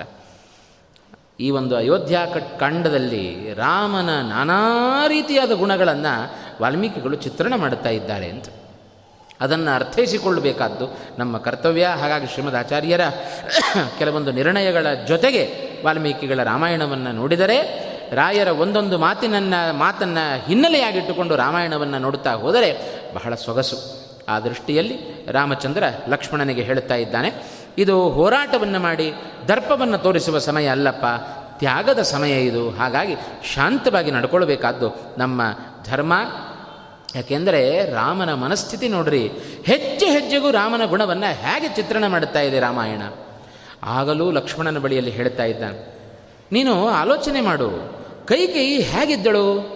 ತನ್ನ ಮಗನಾದ ಭರತನಿಗಿಂತಲೂ ಹೆಚ್ಚು ನನ್ನನ್ನು ಪ್ರೀತಿಸ್ತಾ ಇದ್ದ ವ್ಯಕ್ತಿ ಇವತ್ತು ನನ್ನನ್ನು ಕಾಡಿಗೆ ಕಳಿಸುವ ಸ್ಥಿತಿಗೆ ಬಂದಿದ್ದಾಳೆ ಎಂದರೆ ಇದು ಮಾನವ ಪ್ರಯತ್ನಕ್ಕಿಂತಲೂ ದೈವ ಇದರ ಹಿಂದೆ ಕೆಲಸ ಮಾಡ್ತಾ ಇದೆ ಅಂತ ಅರ್ಥ ಮಾಡ್ಕೋ ಅಂತಂದ. ಇವನೇ ಇಡೀ ಜಗತ್ತಿಗೆ ಹೆದ್ದೈವ ರಾಮಚಂದ್ರ. ಆ ರಾಮಚಂದ್ರ ಹೇಳ್ತಾ ಇದ್ದಾನೆ, ಇದರ ಹಿಂದೆ ದೈವ ಸಂಕಲ್ಪ ಇದೆ. ಯಾರ ಸಂಕಲ್ಪ? ಮತ್ತಾರೋ ಅಲ್ಲ, ಅವನದ್ದೇ ಸಂಕಲ್ಪ ಇದು. ಹಾಗಾಗಿ ಅವನ ಸಂಕಲ್ಪಕ್ಕನುಗುಣವಾಗಿ ನಡೀತಾ ಇದೆ ಪ್ರತಿಯೊಂದು ಕರ್ಮಗಳು ಅಂತ. ಹಾಗಾಗಿ ಲಕ್ಷ್ಮಣನಿಗೆ ಬುದ್ಧಿವಾದ ಹೇಳಿದ, ಇದು ಯಾರದ್ದೋ ಕೆಲಸ ಅಲ್ಲಪ್ಪ ಇದು, ಭಗವಂತನ ಸಂಕಲ್ಪ, ಹರಿಚಿತ್ತ ಹೀಗಿದೆ, ಹಾಗಾಗಿ ಕೈ ಕೈ ಇವತ್ತಿಂಥ ಕೆಲಸ ಮಾಡ್ತಾ ಇದ್ದಾಳೆ. ಹಾಗಾಗಿ ಇದು ಅವಳ ಮಾತಿನಂತೆ ನಡೆದುಕೊಳ್ಳಬೇಕಾದ್ದು ನಮ್ಮೆಲ್ಲರ ಕರ್ತವ್ಯ. ಹಾಗಾಗಿ ನಮ್ಮ ಪೌರುಷವನ್ನು ಕಡಿಮೆ ಮಾಡೋಣ, ದೈವ ಚಿತ್ತದಂತೆ, ಹರಿಚಿತ್ತದಂತೆ ನಾವು ನಡೆಯೋಣ ಅಂತ ರಾಮ ಹೇಳಿದರೆ, ಲಕ್ಷ್ಮಣ ಹೇಳಿದ ಅದೃಷ್ಟವನ್ನು ನಂಬಿಕೊಂಡು ಪೌರುಷವನ್ನು ಕೈ ಬಿಡುವವ ಕ್ಷತ್ರಿಯ ಅಲ್ಲ ಅಂತಂದ. ನಿಜವಾದ ಕ್ಷತ್ರಿಯನ ಕರ್ತವ್ಯ ಏನು? ತಪ್ಪು ಮಾಡಿದವರನ್ನು ಎದುರಿಸೋದು ಕ್ಷತ್ರಿಯನ ಕರ್ತವ್ಯ. ಹಾಗಾಗಿ ಬಲ ಇದೆ ತೋಳಬಲ ಇದೆ. ತೋಳಬಲ ಇರುವಾಗ ದೈವವನ್ನು ನಂಬಿಕೊಂಡು ಸುಮ್ಮನೆ ಕೂತರೆ, ರಾಮ, ಇದು ಕ್ಷತ್ರಿಯನ ಕರ್ತವ್ಯ ಅಲ್ಲ ಅಂತ ಹೇಳಿದರೆ, ರಾಮನ ಸಂಕಲ್ಪ ಏನು ಗೊತ್ತಾ? ಒಂದು ಮಾತನಾಡಿದಾರ ಲಕ್ಷ್ಮಣನನ್ನು, ಇನ್ನೂ ಮಾತನಾಡಿಸಿ ಉಪಯೋಗ ಇಲ್ಲ ಅಂತ ಹೇಳಿ ಒಂದು ಮಾತನ್ನು ಹೇಳಿದ ರಾಮಚಂದ್ರ, ಲಕ್ಷ್ಮಣ ನೀನು ಏನೇ ಹೇಳು, ನಮ್ಮ ವಂಶಕ್ಕನುಗುಣವಾಗಿ ಬಂದ ಕ್ರಮವನ್ನೇ ನಾನು ನಡೆಸೋದು ಅಂತ ರಾಮ ಒಂದು ಮಾತನ್ನು ಹೇಳಿದ. ಏನು ನಮ್ಮ ವಂಶದ ಕ್ರಮ ಏನು? ಇಡೀ ಸೂರ್ಯವಂಶದಲ್ಲಿ ಹಿರಿಯರ ಮಾತನ್ನು ತಪ್ಪಿದ ಒಬ್ಬ ವ್ಯಕ್ತಿಯನ್ನು ನಮ್ಮ ವಂಶದಲ್ಲಿ ಕಾಣೋದಿಲ್ಲ ಅಂತ. ಹಾಗಾಗಿ ನಮ್ಮ ತಂದೆಯಾದ ದಶರಥ, ಅವನ ಸಂಕಲ್ಪ, ತಾಯಿಯಾದ ಕೈಕೇಯಿಯ ಮಾತುಗಳು ನನ್ನನ್ನು ಕಾಡಿ ಹೋಗು ಅಂತ ಹೇಳಬೇಕಾದರೆ ಎಷ್ಟೇ ನೀನು ಮಾತನಾಡಿದರೂ ನಾನು ಕಾಡಿ ಹೋಗುವ ಅಂತ ರಾಮ ತನ್ನ ನಿರ್ಧಾರವನ್ನು ತಿಳಿಸಿದ. ಲಕ್ಷ್ಮಣನ ವಿರಾವೇಶದ ಮಾತುಗಳನ್ನು ಕೇಳಿದಾಗ ಕೌಸಲ್ಯಗೆ, ನನ್ನ ಪರವಾಗಿ ಲಕ್ಷ್ಮಣ ಇದ್ದಾನಲ್ಲ ಅಂತ ಅವಳಿಗೆ ಅನ್ನಿಸ್ತು. ಧರ್ಮದಿಂದ ಅವಳನ್ನೂ ಕಟ್ಟಿ ಹಾಕಿದ ಲಕ್ಷ್ಮಣನ ಬಾಯನ್ನೂ ಮುಚ್ಚಿಸಿದ. ಹೀಗೆ ಆ ತಾಯಿ ಅನಿವಾರ್ಯವಾಗಿ ಧರ್ಮಕ್ಕೆ ಸಿಲುಕಿ ರಾಮನಿಗೆ ಕಾಡಿ ಹೋಗಲಿಕ್ಕೆ ಅನುಮತಿಯನ್ನು ಕೊಡ್ತಕ್ಕಂಥ ಪ್ರಸಂಗ ಬಂತು. ಹೀಗೆ ಕೌಸಲ್ಯಗೆ ನಮಸ್ಕರಿಸಿ, ನಾನು ಹೋಗ್ತೇನೆ ಅಂತ ಹೇಳಿದ ರಾಮಚಂದ್ರ, ತಾಯಿಯ ಅಪ್ಪಣೆಯನ್ನು ಪಡೆದ ಅಂತ. ಇನ್ನೊಬ್ಬಳ ವ್ಯಕ್ತಿಯ ಬಳಿಗೆ ಬರಬೇಕು. ಯಾಕೆ ಇಷ್ಟೆಲ್ಲ ವಿವರಣೆ ಎಂದರೆ ರಾಯರು ಒಂದು ಮಾತು ಹೇಳಿದರು, ಯಾನ್ ಅರಣ್ಯಂ ಸಸಹಜ ನೃಪಜಃ, ಸೀತಾ ಲಕ್ಷ್ಮಣ ಸಮೇತನಾಗಿ ರಾಮಚಂದ್ರ ಕಾಡಿಗೆ ಹೋದ ಅಂತ. ಅವರಿಬ್ಬರು ಹೇಗೆ ಬಂದರು, ಯಾಕೆ ಹೇಗೆ ರಾಮಚಂದ್ರನ ಜೊತೆಗೆ ಸೇರಿಕೊಂಡರು ಅನ್ನುವುದರ ವಿಸ್ತಾರವನ್ನು ರಾಮಾಯಣದ ಮೂಲಕ ನಾವು ತಿಳಿತಾ ಇದ್ದೇವೆ ಅಂತ. ಸೀತೆಯ ಬಳಿಗೆ ಬಂದ ರಾಮಚಂದ್ರ, ಬರುವಾಗ ತುಂಬ ಸಪ್ಪೆ ಆಗಿದೆ ಅಂತೆ ರಾಮನ ಮುಖ. ತುಂಬ ದುಃಖದಿಂದ ಕೂಡಿತ್ತಂತೆ. ನಮಗೆ ಆಶ್ಚರ್ಯ ಅಂತ ಅನ್ನಿಸ್ಬೋದು ಯಾವುದೇ ವಿಕಾರ ಇಲ್ಲ ಅಂತ ಈಗಷ್ಟೇ ಹೇಳಿದಿರಿ. ಹೆಂಡತಿ ಎದುರುಗಡೆ ಬರುವಾಗ ತುಂಬ ಬೇ, ತುಂಬ ಬೇಸರದ ಮುಖವನ್ನು ಹಾಕಿಕೊಂಡು ರಾಮಚಂದ್ರ ತಾನು ಬರ್ತಾ ಇದ್ದಾನೆ ಅಂತ. ಬೇಸರದ ಮುಖವನ್ನು ನೋಡಿದ ಸೀತೆ ಆಲೋಚನೆ ಮಾಡುತ್ತಾ ಇದ್ದಾಳೆ. ಇದು ಯಾಕಿದು ರಾಮನ ಮುಖ ಹೀಗಿದೆ? ಅಯೋಧ್ಯಾ ಪಟ್ಟಣದ ಸಿಂಹಾಸನವನ್ನು ಏರುವ ರಾಮಚಂದ್ರನ ಮುಖದಲ್ಲಿ ಇಂಥ ಬೇಸರಿಕೆ ಯಾಕೆ ಬಂತು ಅಂತ. ರಾಮ ತುಂಬ ದುಃಖಿತನಾಗಿ ಸೀತೆಯ ಬಳಿಗೆ ಹೋದನಂತೆ. ಅವನ ದುಃಖ ಯಾಕೆ ಗೊತ್ತೋ? ನಾವೆಲ್ಲ ತಿಳಿದುಕೊಂಡಂತೆ ಸಿಂಹಾಸನವನ್ನು ಕಳೆದುಕೊಳ್ಳುತ್ತೇನೆ ಅಂತ ಹೇಳಿ ರಾಮಚಂದ್ರ ದುಃಖವನ್ನು ಪಡಲಿಲ್ಲ. ಹೊರತು ರಾಮನ ದುಃಖಕ್ಕೆ ಕಾರಣ ಕಾಡಿಗೆ ಹೋಗಬೇಕಾಗುತ್ತಲ್ಲ ಅಂತ ದುಃಖ ಪಡಲಿಲ್ಲ. ಅಯೋಧ್ಯ ಪಟ್ಟಣದ ಸಿಂಹಾಸನ ತಪ್ಪಿ ಹೋಯ್ತಲ್ಲ ಅಂತ ದುಃಖ ಪಡಲಿಲ್ಲ. ಹೊರತು ಏನೂ ದುಃಖವನ್ನು ಅರಿಯದ ಸೀತೆಗೆ ನಾನು ಕಾಡಿಗೆ ಹೋಗ್ತೇನೆ ಎನ್ನುವ ಮಾತುಗಳನ್ನು ಹೇಳಬೇಕಲ್ಲ ಅಂತ ಹೇಳಿ ರಾಮ ದುಃಖಪಟ್ಟ ಅಂತ. ಎಂಥ ರಾಮನ ಗುಣ. ಎಂದೂ ಒಬ್ಬರಿಗೆ ವಿನಾಕಾರಣ ದುಃಖ ಕೊಡಲಿಕ್ಕೆ ಒಪ್ಪೋದಿಲ್ಲ ರಾಮನ ಮನಸ್ಸು. ಇಂಥ ರಾಮನ ಗುಣವನ್ನು ಚಿತ್ರಣ ಮಾಡಿದ ವಾಲ್ಮೀಕಿಗಳ ಗುಣ, ಆ ರಾಮಾಯಣ ಎರಡು ಅತ್ಯಂತ ಮಹತ್ವಪೂರ್ಣವಾಗಿರತಕ್ಕಂಥದ್ದು. ಇಂಥ ರಾಮನ ಆಗಮನ ಆಗಿದೆ ಸೀತೆ ನೋಡ್ತಾ ಇದ್ದಾಳೆ. ಸಂಕ್ಷೇಪವಾಗಿ ಹೇಳಿ ಮುಗಿಸಿಬಿಟ್ಟ ರಾಮಚಂದ್ರ. ಸೀತೆ ದಶರಥ ಕೈಕೇಯಿಗೆ ಮಾತನ್ನು ಕೊಟ್ಟು ಸಿಲುಕಿ ಬಿದ್ದಿದ್ದಾನೆ. ಆ ಕೈಕೇಯಿ ಹಾಗೂ ದಶರಥ ಇವರಿಬ್ಬರ ನಿರ್ಣಯದಂತೆ ನಾನು ಸಿಂಹಾಸನವನ್ನು ಏರ್ತಾ ಇಲ್ಲ. ಹದಿನಾಲ್ಕು ವರ್ಷ ಕಾಡಿಗೆ ಹೋಗ್ತೇನೆ ಅಂತ. ತನ್ನ ನಿರ್ಣಯವನ್ನು ತಿಳಿಸಿ ಮುಂದೆ ರಾಮಚಂದ್ರ ಒಂದು ಕೆಲಸ ಮಾಡಿದ. ಅವಳನ್ನು ಎದುರು ಕೂಡಿಸಿಕೊಂಡು ರಾಮಚಂದ್ರ, ನಾನು ಹೋದ ನಂತರ ನೀನು ಹೇಗಿರಬೇಕು ಅನ್ನೋದನ್ನು ಚೆನ್ನಾಗಿ ಉಪದೇಶ ಕೊಡಲಿಕ್ಕೆ ಶುರು ಮಾಡಿದ. ದಶರಥ, ಕೌಸಲ್ಯೆ ಜೊತೆಗೆ ತಮ್ಮನಾಗಿರ್ತಕ್ಕಂಥ ಲಕ್ಷ್ಮಣ, ಭರತ ಶ, ಭರತ ಶತ್ರು ಶತ್ರುಘ್ನರು, ಇಡೀ ಅಯೋಧ್ಯ ಪಟ್ಟಣದ ಜನತೆ ಹೇಗೆಲ್ಲ ಇರಬೇಕು ನೀನು ಅಂತ ಸೀತೆಗೆ ಉಪದೇಶ ಕೊಡ್ಲಿಕ್ಕೆ ಶುರು ಮಾಡಿದ. ಕೇಳ್ತಾ ಕೇಳ್ತಾ ಕೇಳ್ತಾ ಸೀತೆ ಕೇಳ್ತಾ ಇದ್ದಾಳಂತೆ. ಒಂದು ಕ್ಷಣ ನಕ್ಕು ಬಿಟ್ಲಂತೆ ಸೀತೆ ಅಂತ. ಆ ಸೀತೆಯ ಮುಖದಲ್ಲಿ ನಗುವನ್ನು ಕಂಡು ಆಶ್ಚರ್ಯ ಆಯಿತು ರಾಮನಿಗೆ. ನಾನು ಕಾಡಿಗೆ ಹೋಗ್ತಾ ಇದ್ದೇನೆ ಅಂತ ನಿನಗೆ ಅನೇಕ ಉಪದೇಶಗಳನ್ನು ಕೊಡ್ತಾ ಇದ್ದರೆ ಸೀತೆ, ನೀನ್ಯಾಕೆ ನಗ್ತಾ ಇದ್ದಿ ಅಂತ ಕೇಳಿದ.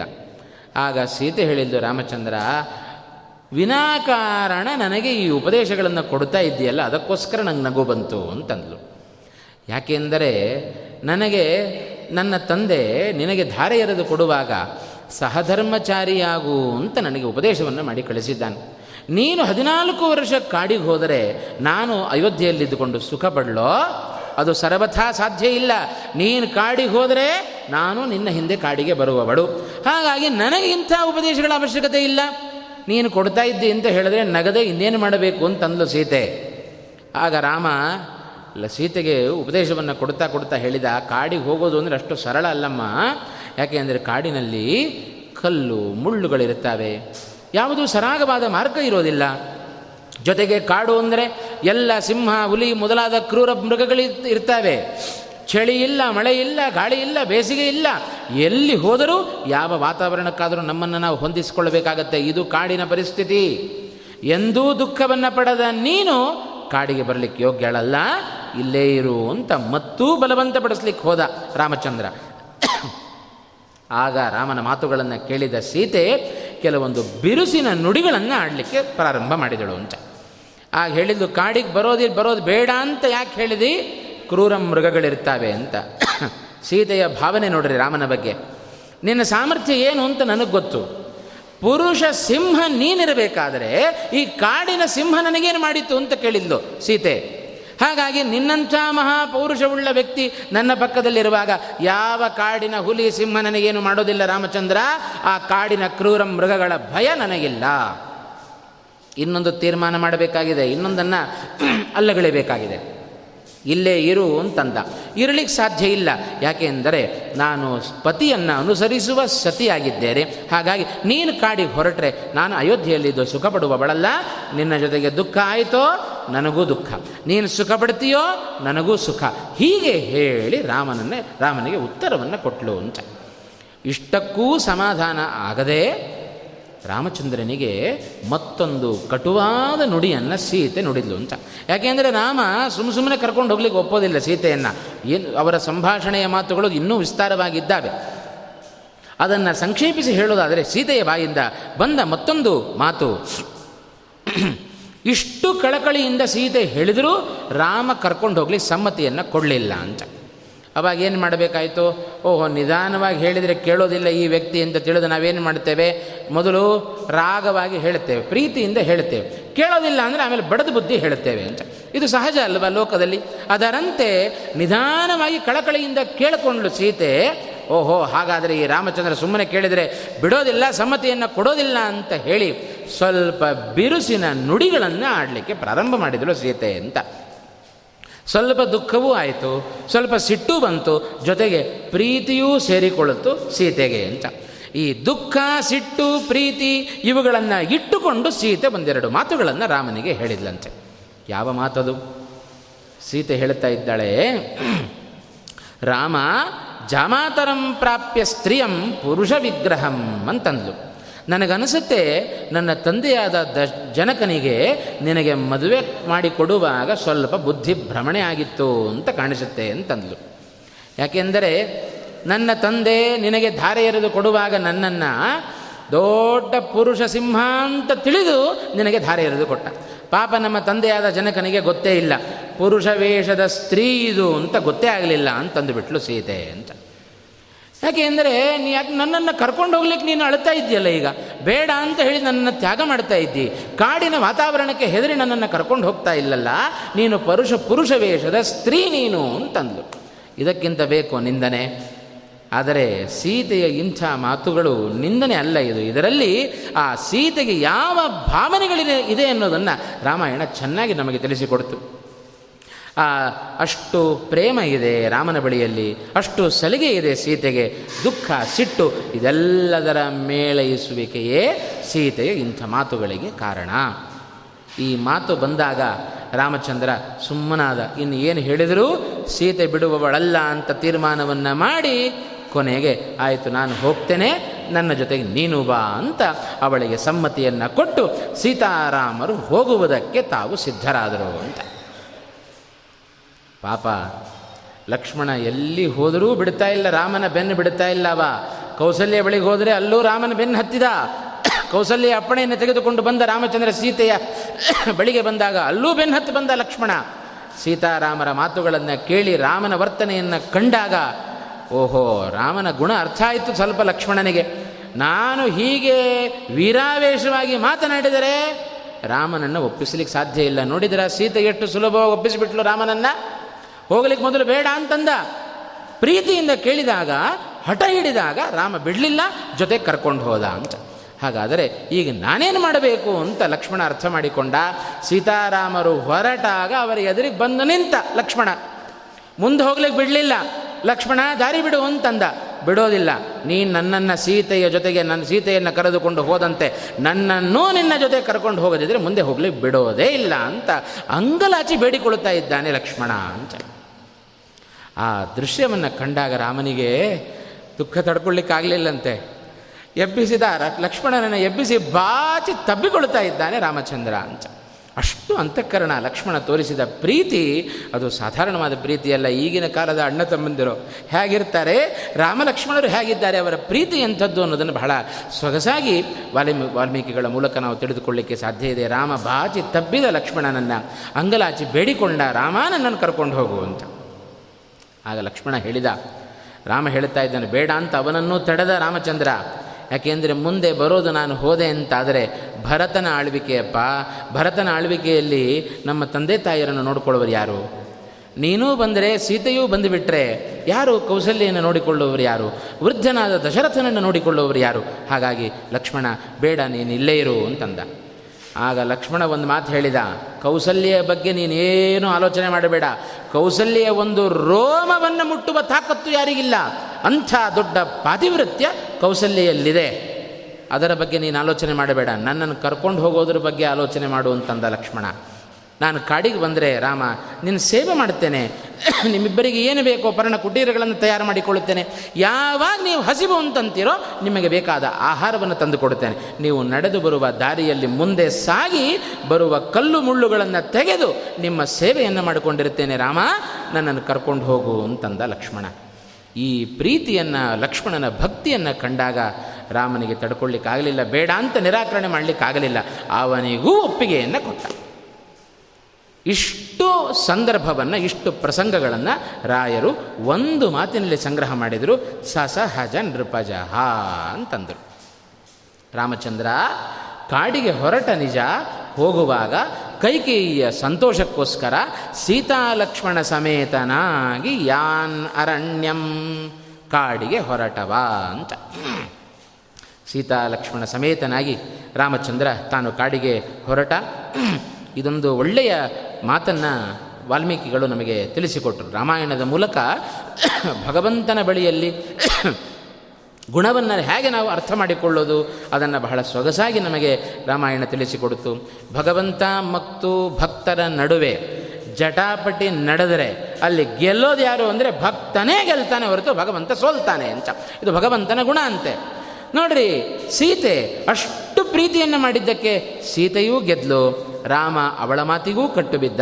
ಇಷ್ಟು ಅಂಗಲಾಚಿ ಬೇಡಿಕೊಂಡು ಪ್ರೀತಿಯನ್ನು ತೋರಿಸಿದ ಲಕ್ಷ್ಮಣನೂ ಗೆದ್ದ. ಯಾಕೆ ಅಂದರೆ ಅರ್ಥ ಮಾಡಿಕೊಂಡ. ಓಹೋ ರಾಮನನ್ನು ಗೆಲ್ಲಬೇಕು ಅಂತಾದರೆ ನಾವು ಹಾಗೆ ಜೋರು ಮಾಡಿ ಗೆಲ್ತೇವೆ ಅಂದರೆ ಆಗೋದಿಲ್ಲ. ಭಗವಂತ ನಮ್ಮ ವಶಕ್ಕೆ ಬರಬೇಕು ಅಂತಾದರೆ ಭಕ್ತಿಯೊಂದೇ ಅದಕ್ಕೆ ಮಾರ್ಗ. ಅದನ್ನೇ ಶ್ರೀಮದಾಚಾರ್ಯ ಹೇಳುವಾಗ ಭಕ್ತೈಕ ವಶ್ಯ ಪ್ರಭು ಅಂತಂದರು. ನಮಗೆ ಭಗವಂತ ಎಲ್ಲಿದ್ದಾನೆ? ಎಲ್ಲೋ ಇದ್ದಾನೆ ಭಗವಂತ. ನಮ್ಮ ಭಾವನೆ ಅದು. ಎಲ್ಲೂ ಇಲ್ಲ. ನಮ್ಮ ಪಕ್ಕದಲ್ಲೇ ಇದ್ದಾನೆ ಅಕ್ಕಪಕ್ಕದಲ್ಲೇ ಇದ್ದಾನೆ, ನಮ್ಮ ಒಳಗೂ ಇದ್ದಾನೆ, ನಮ್ಮ ಹೊರಗೂ ಭಗವಂತನಿದ್ದಾನೆ. ನಮ್ಮ ಭಾವನೆ ಮಾತ್ರ ಭಗವಂತ ವೈಕುಂಠದಲ್ಲಿದ್ದಾನೆ ಅಂತ. ಹಾಗಾದರೆ ಎಲ್ಲೋ ಇರುವ ಭಗವಂತನಿಗೂ ನಮಗೂ ಹೇಗೆ ಸಂಪರ್ಕ ಆಗೋದು? ಆ ಭಗವಂತ ನಮ್ಮ ಬಳಿಗೆ ಬರುವ ಬಗೆ ಹೇಗೆ? ಹೇಗೆ ಅಂದರೆ ನಮ್ಮಲ್ಲೇ ಉತ್ತರ ಇದೆ. ಯಾವುದೋ ಹೊರದೇಶದಲ್ಲಿ ನಡೆಯುವ ದೃಶ್ಯಗಳನ್ನು ನಮ್ಮ ಮನೆಯಲ್ಲೇ ಕೂತ್ಕೊಂಡು ನಾವು ನೋಡೋದಿಲ್ಲೇನು? ಅದಕ್ಕೇನು? ಒಂದು ಮಾಧ್ಯಮ, ಒಂದು ಟಿ ವಿ ಎನ್ನುವ ಒಂದು ಮಾಧ್ಯಮ ಇದೆ. ಆ ಮಾಧ್ಯಮದ ಮೂಲಕ ಎಲ್ಲೋ ಇರುವ ವ್ಯಕ್ತಿಗಳನ್ನು ಮನೆಯಲ್ಲೇ ಕೂತ್ಕೊಂಡು ನಾವು ನೋಡುವಂತೆ, ಎಲ್ಲೋ ಇರುವ ಭಗವಂತನನ್ನು ನಾವು ಕಣ್ಣಾರೆ ನೋಡಬೇಕು ಅಂದರೆ ಅದಕ್ಕೂ ಒಂದು ಮಾಧ್ಯಮ ಬೇಕು. ಆ ಮಾಧ್ಯಮ ಯಾವ, ಮಾಧ್ಯಮ ಯಾವುದು ಅಂದರೆ ಮತ್ಯಾವುದು ಅಲ್ಲ, ಅದೇ ಭಕ್ತಿ ಅನ್ನುವ ಮಾಧ್ಯಮ. ಆ ಭಕ್ತಿ ಎಂಬ ಒಂದು ಮಾಧ್ಯಮವನ್ನು ಇಟ್ಟುಕೊಂಡು ಭಗವಂತನನ್ನು ನೋಡುವ ಪ್ರಯತ್ನ ಪಟ್ಟರೆ ಅವ ಕಂಡೇ ಕಾಣ್ತಾನೆ ಹೊರತು ಕಾಣೋದಿಲ್ಲ ಅಂತಿಲ್ಲ. ಅಂಥ ಒಂದು ಉತ್ತಮವಾದ ಭಕ್ತಿ ಭಗವಂತನನ್ನು ನಮ್ಮೆದುರಿಗೆ ತಂದುಕೊಡುವ ಭಕ್ತಿ ಅದು ಬೇಕಷ್ಟೇ ನಮಗೆ. ಹಾಗಾಗಿ ಅಂಥ ಭಕ್ತಿಯನ್ನು ಇಟ್ಟುಕೊಂಡು ಭಗವಂತನನ್ನು ನೋಡುವ ಪ್ರಯತ್ನವನ್ನು ಮಾಡಿದರೆ ಆ ಭಗವಂತ ಕಾಣೋದಿಲ್ಲ ಅಂತಿಲ್ಲ. ಆ ರಾಮ ಸೀ ಲಕ್ಷ್ಮಣ ಮತ್ತು ಸೀತೆಯರ ವಶಕ್ಕೆ ಬಂದಂತೆ ನಮಗೂ ಭಗವಂತ ಬರ್ತಾನೆ. ಅದನ್ನೇ ಶ್ರೀಮದಾಚಾರ್ಯ ತಿಳಿಸಿಕೊಡುವಾಗ ಭಕ್ತೈಕ ವಶ್ಯ ಪ್ರಭು ಅಂತಂದರು. ಆ, ಭಗವಂತನನ್ನು ನಮ್ಮ ವಶಕ್ಕೆ ತೆಗೆದುಕೊಳ್ಳಬೇಕು ಅಂತ. ನಮ್ಮ ವಶಕ್ಕೆ ಅಂದರೆ ನಮ್ಮನೆಗೆ ನೋಡುವಂತೆ ಮಾಡಿಕೊಳ್ಳಬೇಕು ಅಂತ ಅರ್ಥ. ವಶಕ್ಕೆ ತೆಗೆದುಕೊಂಡು ನಮ್ಮ ಕೈಯಲ್ಲಿ ಹೇಳಿದಂತೆ ನಾವು ಆಡಿಸ್ತೇವೆ ಅಂತ ಭಾವನೆ ತಂದುಕೊಳ್ಳಬಾರದು. ಹಾಗೇನಾದರೂ ಒಂದು ಕ್ಷಣ ನಮ್ಮಲ್ಲಿ ಭಾವನೆ ಬಂತೋ, ಮರುಕ್ಷಣ ಹೋಗಿಬಿಡ್ತಾನೆ ಭಗವಂತ. ಗೋಪಿಕಾ ಸ್ತ್ರೀಯರು ಬೇಕಾದಟ್ಟು ಹಚ್ಚಿಕೊಂಡ ಭಗವಂತ. ಬೇಕಾದಟ್ಟವರಿಗೆ ಆನಂದವನ್ನು ಕೊಟ್ಟ. ಒಂದು ಕ್ಷಣ ಅವರ ಮನಸ್ಸಿನಲ್ಲಿ ಬಂತು. ಓಹೋ ಕೃಷ್ಣ, ಬೇಕಾದಷ್ಟು ನಮ್ಮ ಜೊತೆಗೆ ಆಡ್ತಾ ಇದ್ದಾನೆ ಅಂದರೆ ಸಂಪೂರ್ಣ ನಮ್ಮ ವಶಕ್ಕೆ ಬಂದಿದ್ದಾನೆ, ನಾವು ಹೇಳುವಂತೆ ಕೇಳುತ್ತಾನೆ ಕೃಷ್ಣ ಅಂತ ಒಂದು ಕ್ಷಣ ಆಲೋಚನೆ ಮಾಡಿದ್ದಕ್ಕೆ ಹೋಗೇ ಬಿಟ್ಟ ಕೃಷ್ಣ ಅವರ ಕಣ್ಣಿಗೆ ಕಾಣಿಸ್ತಿಲ್ಲ ಅಂತ. ಇದೆಲ್ಲ ಪುರಾಣ ಇತಿಹಾಸಗಳ ಕಥೆಗಳನ್ನು ನಾವು ಕೇಳಿದಾಗ ಎಂದೂ ನಮ್ಮಲ್ಲಿ ಅಹಂಕಾರ ಇರಬಾರದು. ರಾಮಾಯಣವನ್ನು ಕೇಳ್ತಾ ಇದ್ದೇವೆ, ರಾಯರ ಮಾತುಗಳನ್ನು ಕೇಳ್ತಾ ಇದ್ದೇವೆ. ರಾಮನಲ್ಲಿ ಇದ್ದ ಪ್ರಧಾನವಾದ ಗುಣ ಅವನ ಎಲ್ಲ ಗುಣಗಳಿಗೆ ಶೋಭೆ ಬಂದದ್ದು ವಿನಯದಿಂದ ಅಂತ ವಾಲ್ಮೀಕಿಗಳು ಹೇಳಿದರು. ಹಾಗಾಗಿ ನಮ್ಮಲ್ಲಿ ಎಷ್ಟೇ ಶ್ರೀಮಂತಿಕೆ ಇರಲಿ, ವಿದ್ಯೆ ಇರಲಿ, ಗುಣ ಇರಲಿ, ರೂಪ ಇರಲಿ, ಏನಿದ್ರೂ ಅದರ ಜೊತೆಗೆ ವಿನಯ ಸೇರಿದರೆ ಆಗ ಅದಕ್ಕೆ ಒಂದು ಭೂಷಣವೇ ಹೊರತು ವಿನಯ ಇಲ್ಲದ ವಿದ್ಯೆ ವಿನಯವಿಲ್ಲದ ಶ್ರೀಮಂತಿಕೆ ಯಾವುದೂ ಕೆಲಸಕ್ಕೆ ಬರೋದಿಲ್ಲ ಅನ್ನುವ ಪಾಠವನ್ನು ಕಲಿಸಿಕೊಟ್ಟದ್ದು ಅದು ರಾಮಾಯಣ ಎಂಬುದಾಗಿ ನಾವು ಚಿಂತನೆಯನ್ನು ಮಾಡಬೇಕು. ಹೀಗೆ ಭಕ್ತಳಾದ ಸೀತೆಯೂ ಗೆದ್ದಿದ್ದಾಳೆ, ಭಕ್ತನಾದ ಲಕ್ಷ್ಮಣನೂ ತಾನು ಗೆದ್ದಿದ್ದಾನೆ. ಇವರಿಬ್ಬ ಭಕ್ತಿಗೆ ಮೆಚ್ಚಿ ಭಗವಂತ ಅವರಿಬ್ಬರನ್ನ ಜೊತೆಗೆ ಕರೆದುಕೊಂಡು ಹೊರಟ. ಸಸಹಜ ನೃಪ, ನೃಪಃ. ಆ ಸೀತಾ ಲಕ್ಷ್ಮಣ ಸಮೇತನಾಗಿ ರಾಮಚಂದ್ರ ತಾನು ವಲ್ಕಲಿಯಾನ್ ಅರಣ್ಯಂ ಅಂತ ಮುಂದಿನ ಮಾತು. ಮುಂದಿನದ್ದು ಕೈಕೇಯಿ ಪ್ರೀತಿ ಹೇತೋಹೋ ಸಸಹಜ ನೃಪರಹ ವಲ್ಕಲಿ ಅಂತಂದರು. ವಲ್ಕಲ ಅಂತ ಹೇಳಿದ್ರೆ ನಾರು ಬಟ್ಟೆ. ಅದನ್ನು ಉಟ್ಟ ರಾಮಚಂದ್ರ ಅಂತ. ಇಷ್ಟೇ ಹೇಳ್ಕೊಂಡು ಹೋಗಿಬಿಟ್ರೆ ಒಂದೇ ಗಂಟೆಯಲ್ಲಿ ಹನ್ನೊಂದು ಶ್ಲೋಕವನ್ನು ನಾವು ಮುಗಿಸಿಬಿಡಬಹುದು ಅಂತ. ವಲ್ಕಲವನ್ನು ನಾರುಮಡಿಯನ್ನು ರಾಮಚಂದ್ರ ತೊಟ್ಟ. ಅವನೊಬ್ಬನೇ ತೊಟ್ಟನೋ ಕಾಡಿಗೆ ಹೊರಟವರು ಮೂರು ಜನ ಅಲ್ವಾ? ಹಾಗಾದರೆ ಯಾರ್ಯಾರು ವಲ್ಕಲವನ್ನು ನಾರುಮಡಿಯನ್ನು ತೊಟ್ಟಿದ್ದಾರೆ? ಸುಮ್ಮನೆ ಹಾಗೆ ನಾರುಮಡಿಯನ್ನು ಉಟ್ರ ಉಡಲಿಲ್ಲ. ನಾರುಮಡಿಯನ್ನು ತಂದು ಕೊಟ್ಟವರು ಯಾರು? ಹೇಗೆ ಉಟ್ಟುಕೊಂಡ್ರು ಆ ಉಟ್ಟುಕೊಳ್ಳುವ ಹಿನ್ನೆಲೆಯಲ್ಲಿ ನಡೆದ ಪ್ರಸಂಗ ಏನು? ಉಟ್ಟುಕೊಂಡು ನಂತರ ನಡೆದ ಪ್ರಸಂಗ ಏನು? ವಾಲ್ಮೀಕಿಗಳು ವಿಸ್ತಾರವಾಗಿ ಅದನ್ನು ವರ್ಣನೆ ಮಾಡಿದರು. ಅದರ ಸಂಗ್ರಹವೇ ವಲ್ಕಲಿ, ಮೂರಕ್ಷರ. ಆ ಮೂರಕ್ಷರದ ಹಿನ್ನೆಲೆಯಲ್ಲಿ ಮೂವತ್ತು ಸರ್ಗಗಳ ಸಾರ ಸೇರಿದೆ ಅಂತ. ಎಷ್ಟು ವಿಚಿತ್ರ ನೋಡ್ರಿ. ಇದೇ ರಾಯರ ಸಾಮರ್ಥ್ಯ. ಅವರ ಅಪಾರವಾದ ಅಪ್ರತಿಮವಾದ ಗುಣವನ್ನು ಎಷ್ಟು ಕೊಂಡಾಡಿದರೂ ಸಾಲದು. ಅಷ್ಟು ಅಪರೋಕ್ಷ ಜ್ಞಾನಿಗಳು, ಉತ್ತಮವಾದ ಜ್ಞಾನಿಗಳು ಅವರು ಆಗಿದ್ದಾರೆ ಅನ್ನೋದನ್ನು ಅರ್ಥೈಸಿಕೊಂಡು ವಲ್ಕಲಿ ಎನ್ನುವ ರಾಯರ ಮಾತಿನ ಹಿನ್ನೆಲೆಯನ್ನು ನೋಡೋದಾದರೆ ಮೂವರು ಸಿದ್ಧರಾದರು. ಕಾಡಿಗೆ ಹೋಗಬೇಕು ಅಂತ. ರಾಮಚಂದ್ರ ಕಾಡಿಗೆ ಹೋಗುವ ಮುನ್ನ ಮತ್ತೊಂದು ಬಾರಿ ದಶರಥನನ್ನು ನೋಡಿಕೊಂಡು ಹೋಗೋಣ ಅಂತ ದಶರಥನ ಅರಮನೆಗೆ ತಾನು ಹೋದ. ದಶರಥನ ಮನೆಗೆ ಹೋದಾಗ ದಶರಥನ ನೋಡ್ತಾ ಇದ್ದಾನೆ. ದಶರಥನಿಗೆ ಒಂದು ಆಸೆ ಇತ್ತು. ರಾಮಚಂದ್ರ ಕಾಡಿಗೆ ಹೋಗೋದಿಲ್ಲ. ರಾಮ ಮತ್ತು ಸೀತೆ ಮತ್ತು ಕೌಸಲ್ಯರ ಬಳಿಗೆ ಹೋಗಿದ್ದಾನೆ. ಅವರಿಬ್ಬರು ನಾನೇನೋ ಕೈ ಕೈಗೆ ಮಾತು ಕೊಟ್ಟು ಸಿಕ್ಕಿಬಿದ್ದಿದ್ದೇನೆ. ಅವರು ಯಾರಿಗೂ ಮಾತು ಕೊಟ್ಟಿಲ್ಲ, ಹಾಗಾಗಿ ಅವರಿಬ್ಬರ ಒಪ್ಪಿಗೆ ಸಿಗೋದಿಲ್ಲ, ರಾಮ ಕಾಡಿ ಹೋಗೋದಿಲ್ಲ ಅಂತ ಭಾವಿಸಿದ್ದ ಪಾಪ ದಶರಥ. ಆದರೆ ವಿಚಿತ್ರವಾದ ಪರಿಸ್ಥಿತಿ. ರಾಮ ಬಂದಿದ್ದಾನೆ ಸೀತಾ ಲಕ್ಷ್ಮಣರ ಜೊತೆಗೆ ಬಂದಿದ್ದಾನೆ, ಬರುವಾಗ ಕಾಡಿ ಹೋಗಲಿಕ್ಕೆ ಸಿದ್ಧನಾಗೇ ಬಂದಿದ್ದಾನೆ ರಾಮಚಂದ್ರ ಅಂತ. ಇದನ್ನು ನೋಡಿದ ದಶರಥ, ನೋಡಿ ರಾಮನನ್ನು ಹೇಳ್ತಾ ಇದ್ದಾನೆ, ರಾಮ, ನಿನ್ನನ್ನು ಕಾಡಿಗೆ ಕಳಿಸುವುದರ ಹಿನ್ನೆಲೆಯಲ್ಲಿ ನನ್ನ ಯಾವ ಪಾತ್ರವೂ ಇಲ್ಲ ಅಂತಂದ. ಇದು ಸಂಪೂರ್ಣವಾಗಿ ಕೈಕೇಯಿಗೆ ಮಾತು ಕೊಟ್ಟು ಸಿಕ್ಕಿಬಿದ್ದವ ನಾನು. ಹಾಗಾಗಿ, ನಿನ್ನನ್ನು ಕಾಡಿಗೆ ಕಳಿಸುವವನಲ್ಲಪ್ಪ, ಕಾಡಿಗೆ ಹೋಗಬೇಡ, ನೀನು ಇಲ್ಲೇ ಇರು ಅಂತ ರಾಮನನ್ನು ಕುರಿತು ದಶರಥ ಹೇಳಿದಾಗ, ರಾಮ ಹೇಳ್ತಾ ಇದ್ದಾನೆ, ನಾನಿಲ್ಲಿ ಉಳ್ಕೊಳ್ಳೋದಿಲ್ಲ ಅಂತಂದ. ಕಾಡಿಗೆ ಹೋಗಬೇಕು ಅಂತ ಸಿದ್ಧನಾಗಿ ಬಂದಿದ್ದೇನೆ. ನಾನಿಲ್ಲಿ ಉಳ್ಕೊಂಡ್ರೆ ಎಷ್ಟೆಷ್ಟು ರಾಮನಲ್ಲಿ ಹೋಗುವುದಕ್ಕೆ ಬೇಕಾದ ಉಪಾಯಗಳಿದೆ ಅಂತ. ಬಹಳ ಕುಶಲ ರಾಮಚಂದ್ರ. ಯಾರ್ಯಾರ ಬಳಿಯಲ್ಲಿ ಏನೇನು ಹೇಳಬೇಕೋ ಅದನ್ನು ಹೇಳಿ ಅವರನ್ನು ಒಪ್ಪಿಸ್ತಾ ಇದ್ದಾನೆ ಅಂತ. ಕೌಸಲ್ಯ ಬಳಿಗೆ ಪಾತಿವ್ರತ್ಯ ಧರ್ಮದ ಎಚ್ಚರಿಕೆಯನ್ನು ಕೊಟ್ಟ. ಇದೇ ದಶರಥನ ಎದುರಿಗೆ ಬಂದು ಮತ್ತೊಂದು ಮಾತನ್ನು ಹೇಳ್ತಾ ಇದ್ದಾನೆ. ಇಕ್ಷ್ವಾಕು ಕುಲದಲ್ಲಿ ಬಂದವ ನೀನು. ನಿನ್ನ ಹಿಂದೆ ಬೇಕಾದಷ್ಟು ಜನ ರಾಜರು ಬಂದು ಹೋಗಿದ್ದಾರೆ. ಸೂರ್ಯವಂಶದ ರಾಜರು ಯಾರೂ ಇವತ್ತು ಸತ್ಯಭ್ರಷ್ಟರಾಗಿದ್ದಾರೆ ಎನ್ನುವ ಅಪಕೀರ್ತಿಗೆ ಪಾತ್ರರಾಗಿಲ್ಲ ಅಂತಂದ ಶ್ರೀರಾಮಚಂದ್ರ ಅಂತ. ಒಂದು ಮಾತು ಸಾಕು ದಶರಥನಿಗೆ. ಹಾಗಾಗಿ ನೀನು ಮಾತು ಕೊಟ್ಟು ಸತ್ಯಭ್ರಷ್ಟನಾಗಬೇಡ. ವಚನಭ್ರಷ್ಟನಾಗಬೇಡ. ನಾನಿಲ್ಲೇ ಉಳ್ಕೊಂಡ್ರೆ ನೀನು ಸತ್ಯಸಂಧ ಅನ್ನುವ ಹೆಸರು ನಿನಗೆ ಹೋಗಿಬಿಡುತ್ತೆ, ಅಪಕೀರ್ತಿ ಬರುತ್ತೆ ಅಂತಂದ. ಎಷ್ಟು ಕುಲದ ಗೌರವವನ್ನೂ ಕಾಪಾಡಿದ ರಾಮಚಂದ್ರ. ಸತ್ಯ ಭ್ರಷ್ಟನಾಗದಂತೆ ತಂದೆಯಾದ ದಶರಥನನ್ನು ರಕ್ಷಣೆ ಮಾಡುವ ಕೆಲಸದಲ್ಲಿಯೂ ರಾಮಚಂದ್ರ ತಾನು ತೊಡಗಿದ. ಹೀಗೆ ದಶರಥನ ಮಾತನ್ನು ಅವನನ್ನು ಕಟ್ಟಿ ಹಾಕುವ ಸಂದರ್ಭ ಬಂತು. ನಿನ್ನೆ ದಿವಸ ನಾವು ನೋಡಿದಂತೆ ಎಲ್ಲ ತಂದೆ ತಾಯಂದಿರು ಇವತ್ತು ಲೋಕದಲ್ಲಿ ಮಗ ನಮ್ಮ ಮಾತನ್ನು ಕೇಳೋದಿಲ್ವಲ್ಲ ಅಂತ ಪಶ್ಚಾತ್ತಾಪ ಪಟ್ಟರೆ ಈ ದಶರಥನೂ ವ್ಯಥೆ ಪಡ್ತಾ ಇದ್ದಾನೆ. ನನ್ನ ಮಗ ನನ್ನ ಮಾತನ್ನು ಕೇಳಿಬಿಡ್ತಾನಲ್ಲ ಅಂತ ಸಂಕಟ ಪಡ್ತಾ ಇದ್ದಾನೆ ಅಂತ. ಇಂಥ ವ್ಯಕ್ತಿತ್ವ ರಾಮನಲ್ಲಿ ಬಿಟ್ಟರೆ ಯಾರಲ್ಲಿಯೂ ಕೂಡ ನಾವು ಕಡೋದು ಕಾಣೋದಿಲ್ಲ. ನತು ವತ್ಸ ಕರಿಷ್ಯತಿ ಅಂತಂದ. ನನ್ನ ಮಾತಿನಂತೆ ವಿರುದ್ಧವಾಗಿ ನಮ್ಮ ಮಾತಿಗೆ ವಿರುದ್ಧವಾಗಿ ರಾಮಚಂದ್ರ ನಡ್ಕೊಳ್ಳೋದಿಲ್ಲವಲ್ಲ ಅಂತ ಸಂಕಟ ಪಡಬೇಕಾದರೆ ಎಷ್ಟು ರಾಮನ ಉತ್ತಮವಾದ ವ್ಯಕ್ತಿತ್ವವನ್ನು ನಾವು ಅಳವಡಿಸಿ, ಕಾಣಬಹುದು ಅನ್ನೋದನ್ನು ನಾವು ರಾಮಾಯಣದ ಮೂಲಕ ನೋಡಿ, ನೋಡಲಿಕ್ಕೆ ಸಾಧ್ಯ. ದಶರಥ ಹಾಗೆ ಹೇಳಲಿಲ್ಲ. ಬೊಬ್ಬೆ ಹೊಡೆದು ಹೇಳುತ್ತಾ ಇದ್ದಾನೆ, ರಾಮ, ಹೋಗಬೇಡ ರಾಮ, ಹೋಗಬೇಡ ಅಂತ ಆದರೆ ಎಷ್ಟು ತಡೆದರೂ ರಾಮನ ದೃಢವಾದ ನಿರ್ಧಾರ ಬದಲಾಗಲಿಲ್ಲ ಅಂತ. ಅದಕ್ಕೊಂದೇ ಒಂದು ಕಾರಣ ರಾಮನ ಬಾಯಿಂದಲೇ ಬಂದ ಒಂದು ಮಾತು. ರಾಮೋ ದ್ವಿರ್ನಾಭಿಭಾಷತೆ. ಕೈಗೆ ಮಾತು ಕೊಟ್ಟಿದ್ದಾನಲ್ಲ, ಅಮ್ಮ ನೀನು ಮಾ ಹೇಳು, ಏನು ನಡೆಸಬೇಕು? ನೀನು ಹೇಳಿದ್ದನ್ನು ನಾನು ಶಿರಸ ವಹಿಸ್ತೇನೆ ರಾಮ ಎಂದು ಎರಡು ಮಾತನಾಡುವವನಲ್ಲ ಅಂತ ಇವತ್ತು ನಾವು ಎರಡು ಮಾತನಾಡುವರಲ್ಲ, ಹತ್ತಾರು ಮಾತುಗಳನ್ನು ಆಡುವವರು. ರಾಮ ಎರಡನ್ನೂ ಮಾತನಾಡುವರಲ್ಲ, ಒಂದೇ ಮಾತು. ಹೇಗೆ ಮಾತೋ ಅದರಂತೆ ಅವನ ಮನಸ್ಸೋ ಅದರಂತೆ ಅವನ ಮಾತು. ಆ ಮಾತಿನಂತೆ ರಾಮನ ನಡೆ ಅಂತ. ಇದು ಮಹಾತ್ಮರ ಲಕ್ಷಣ ಅಂತೆ. ಮನಸ್, ಅದೇ ಒಂದು ಶ್ಲೋಕ ಹೇಳುತ್ತಾರಲ್ಲ ಮನಸ್ಸೇಕಂ ವಚಸ್ಯೇಕಂ ಕರ್ಮಣ್ಯೇಕಂ ದುರಾತ್ಮನಾಂ. ಮನಸ್ಸೇಕಂ ವಚಸ್ಯೇಕಂ ಕರ್ಮಣ್ಯೇಕಂ ಮಹಾತ್ಮನಾಂ ಅಂತ. ಮನಸ್ಸಿನಲ್ಲಿ ಒಂದು, ಅವರ ಮಾತಿನಲ್ಲಿ ಮತ್ತೊಂದು, ಕರ್ಮದಲ್ಲಿ ಮಗದೊಂದು ಅಂತ. ಇದು ದುರಾತ್ಮರ ಲಕ್ಷಣ ಆದರೆ ಮನಸ್ಸಿನಲ್ಲಿಯೂ ಒಂದೇ, ಮಾತಿನಲ್ಲಿಯೂ ಒಂದೇ, ಕರ್ಮದಲ್ಲಿಯೂ ಒಂದೇ, ಇದು ಮಹಾತ್ಮರ ಲಕ್ಷಣ.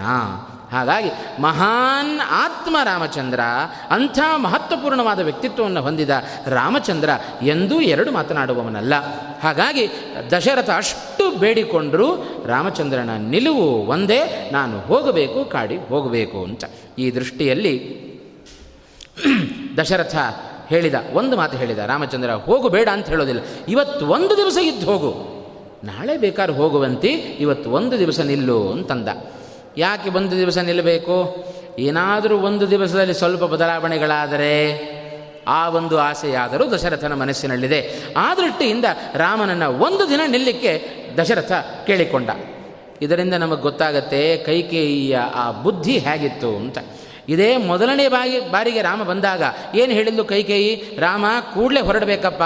ನೀನು ಹೋಗೋ ತನಕ ನಿದ್ರೆ ಊಟ ಎರಡೂ ಮಾಡೋದಿಲ್ಲ ನಿನ್ನ ಅಪ್ಪನ ದಶರಥ ಅಂತ ಹೇಳಿದ್ಲು ಕೈಕೇಯಿ ಆದರೆ ದಶರಥ ಈಗ ಕೇಳಿಕೊಳ್ತಾ ಇದ್ದಾನೆ, ಒಂದು ದಿವಸ ನಿಂತು ಹೋಗು ಅಂತ ದಶರಥ ಕೇಳಿಕೊಳ್ತಾ ಇದ್ದಾನೆ ಅಂತ ಆದರೆ ಕೈಕೇಯಿಯ ಆ ಕಪಟತನ ಅದು ಈ ಸಂದರ್ಭದಲ್ಲಿ ಬಹಿರಂಗವಾಗ್ತಾ ಇದೆ ಅಂತ. ಇಂಥ ದುಷ್ಟ ಬುದ್ಧಿಯಾದ ಆ ಕೈಕೇಯಿಯ ದುಷ್ಟತನವನ್ನೂ ತೋರಿಸಿಕೊಟ್ಟದ್ದು ರಾಮಾಯಣ ಅಂತ. ಅವಳ ಒಳ್ಳೆಯ ಹೃದಯವನ್ನೂ ತೋರಿಸಿಕೊಡ್ತು, ರಾಮನ ಬಗ್ಗೆ ಇರುವ ಪ್ರೀತಿಯನ್ನು ತೋರಿಸಿಕೊಡ್ತು, ಅಷ್ಟೇ ಕಠೋರತನವನ್ನೂ ತೋರಿಸಿಕೊಡ್ತಾ ಇದೆ ಅಂತ. ಆಗ ರಾಮ ಹೇಳ್ತಾನೆ, ನಾಳೆ ಹೋಗಿ ಇವತ್ತೊಂದು ದಿವಸ ಇರು ಅಂತ ಹೇಳ್ತಾ ಇದ್ದೀಯಲ್ಲ, ನಾನು ಹೋಗಬೇಕು ಅಂತ ತೀರ್ಮಾನ ಮಾಡಿದವನಿಗೆ, ನಾಳೆ ಹೋದ್ರೇನು, ಇವತ್ತು ಹೋದ್ರೇನು ಅಂತ ಕೇಳಿದ. ಹಾಗಾಗಿ ಇವತ್ತೇ ನಾಳೆ ನಾಳೆ ಯಾಕೆ ಹೋಗಬೇಕು, ಇವತ್ತೇನು ಹೊರಟು ಬಿಡ್ತೇನೆ ನಾನು? ಅಂತ ಅಷ್ಟು ಆ ಥರದ ಅವಸರದ ನಿರ್ಣಯವನ್ನು ರಾಮಚಂದ್ರ ತಾನು ತೋರಿಸ್ತಾ ಇದ್ದಾನೆ. ಆಗ ದಶರಥ ರಾಮನ ನಿರ್ಣಯವನ್ನು ಕಂಡಾಗ ಏನೂ ಮಾಡಲಿಕ್ಕಾಗಲಿಲ್ಲ. ಸ್ವಲ್ಪ ದೂರದಲ್ಲಿದ್ದ ದಶರಥ ರಾಮನ ಈ ಕಟುವಾದ ನಿಲುವನ್ನು ಕಂಡಾಗ ದಶರಥನಿಗೆ ತಡ್ಕೊಳ್ಳಿಕ್ಕಾಗಲಿಲ್ಲ. ರಾಮ ರಾಮ ರಾಮ ರಾಮ ಅಂತ ಕೂಗುತ್ತಾ ಓಡಿ ಬಂದು ರಾಮನನ್ನು ಗಟ್ಟಿಯಾಗಿ ತಬ್ಬಿಬಿಟ್ಟ ದಶರಥ ಅಂತ.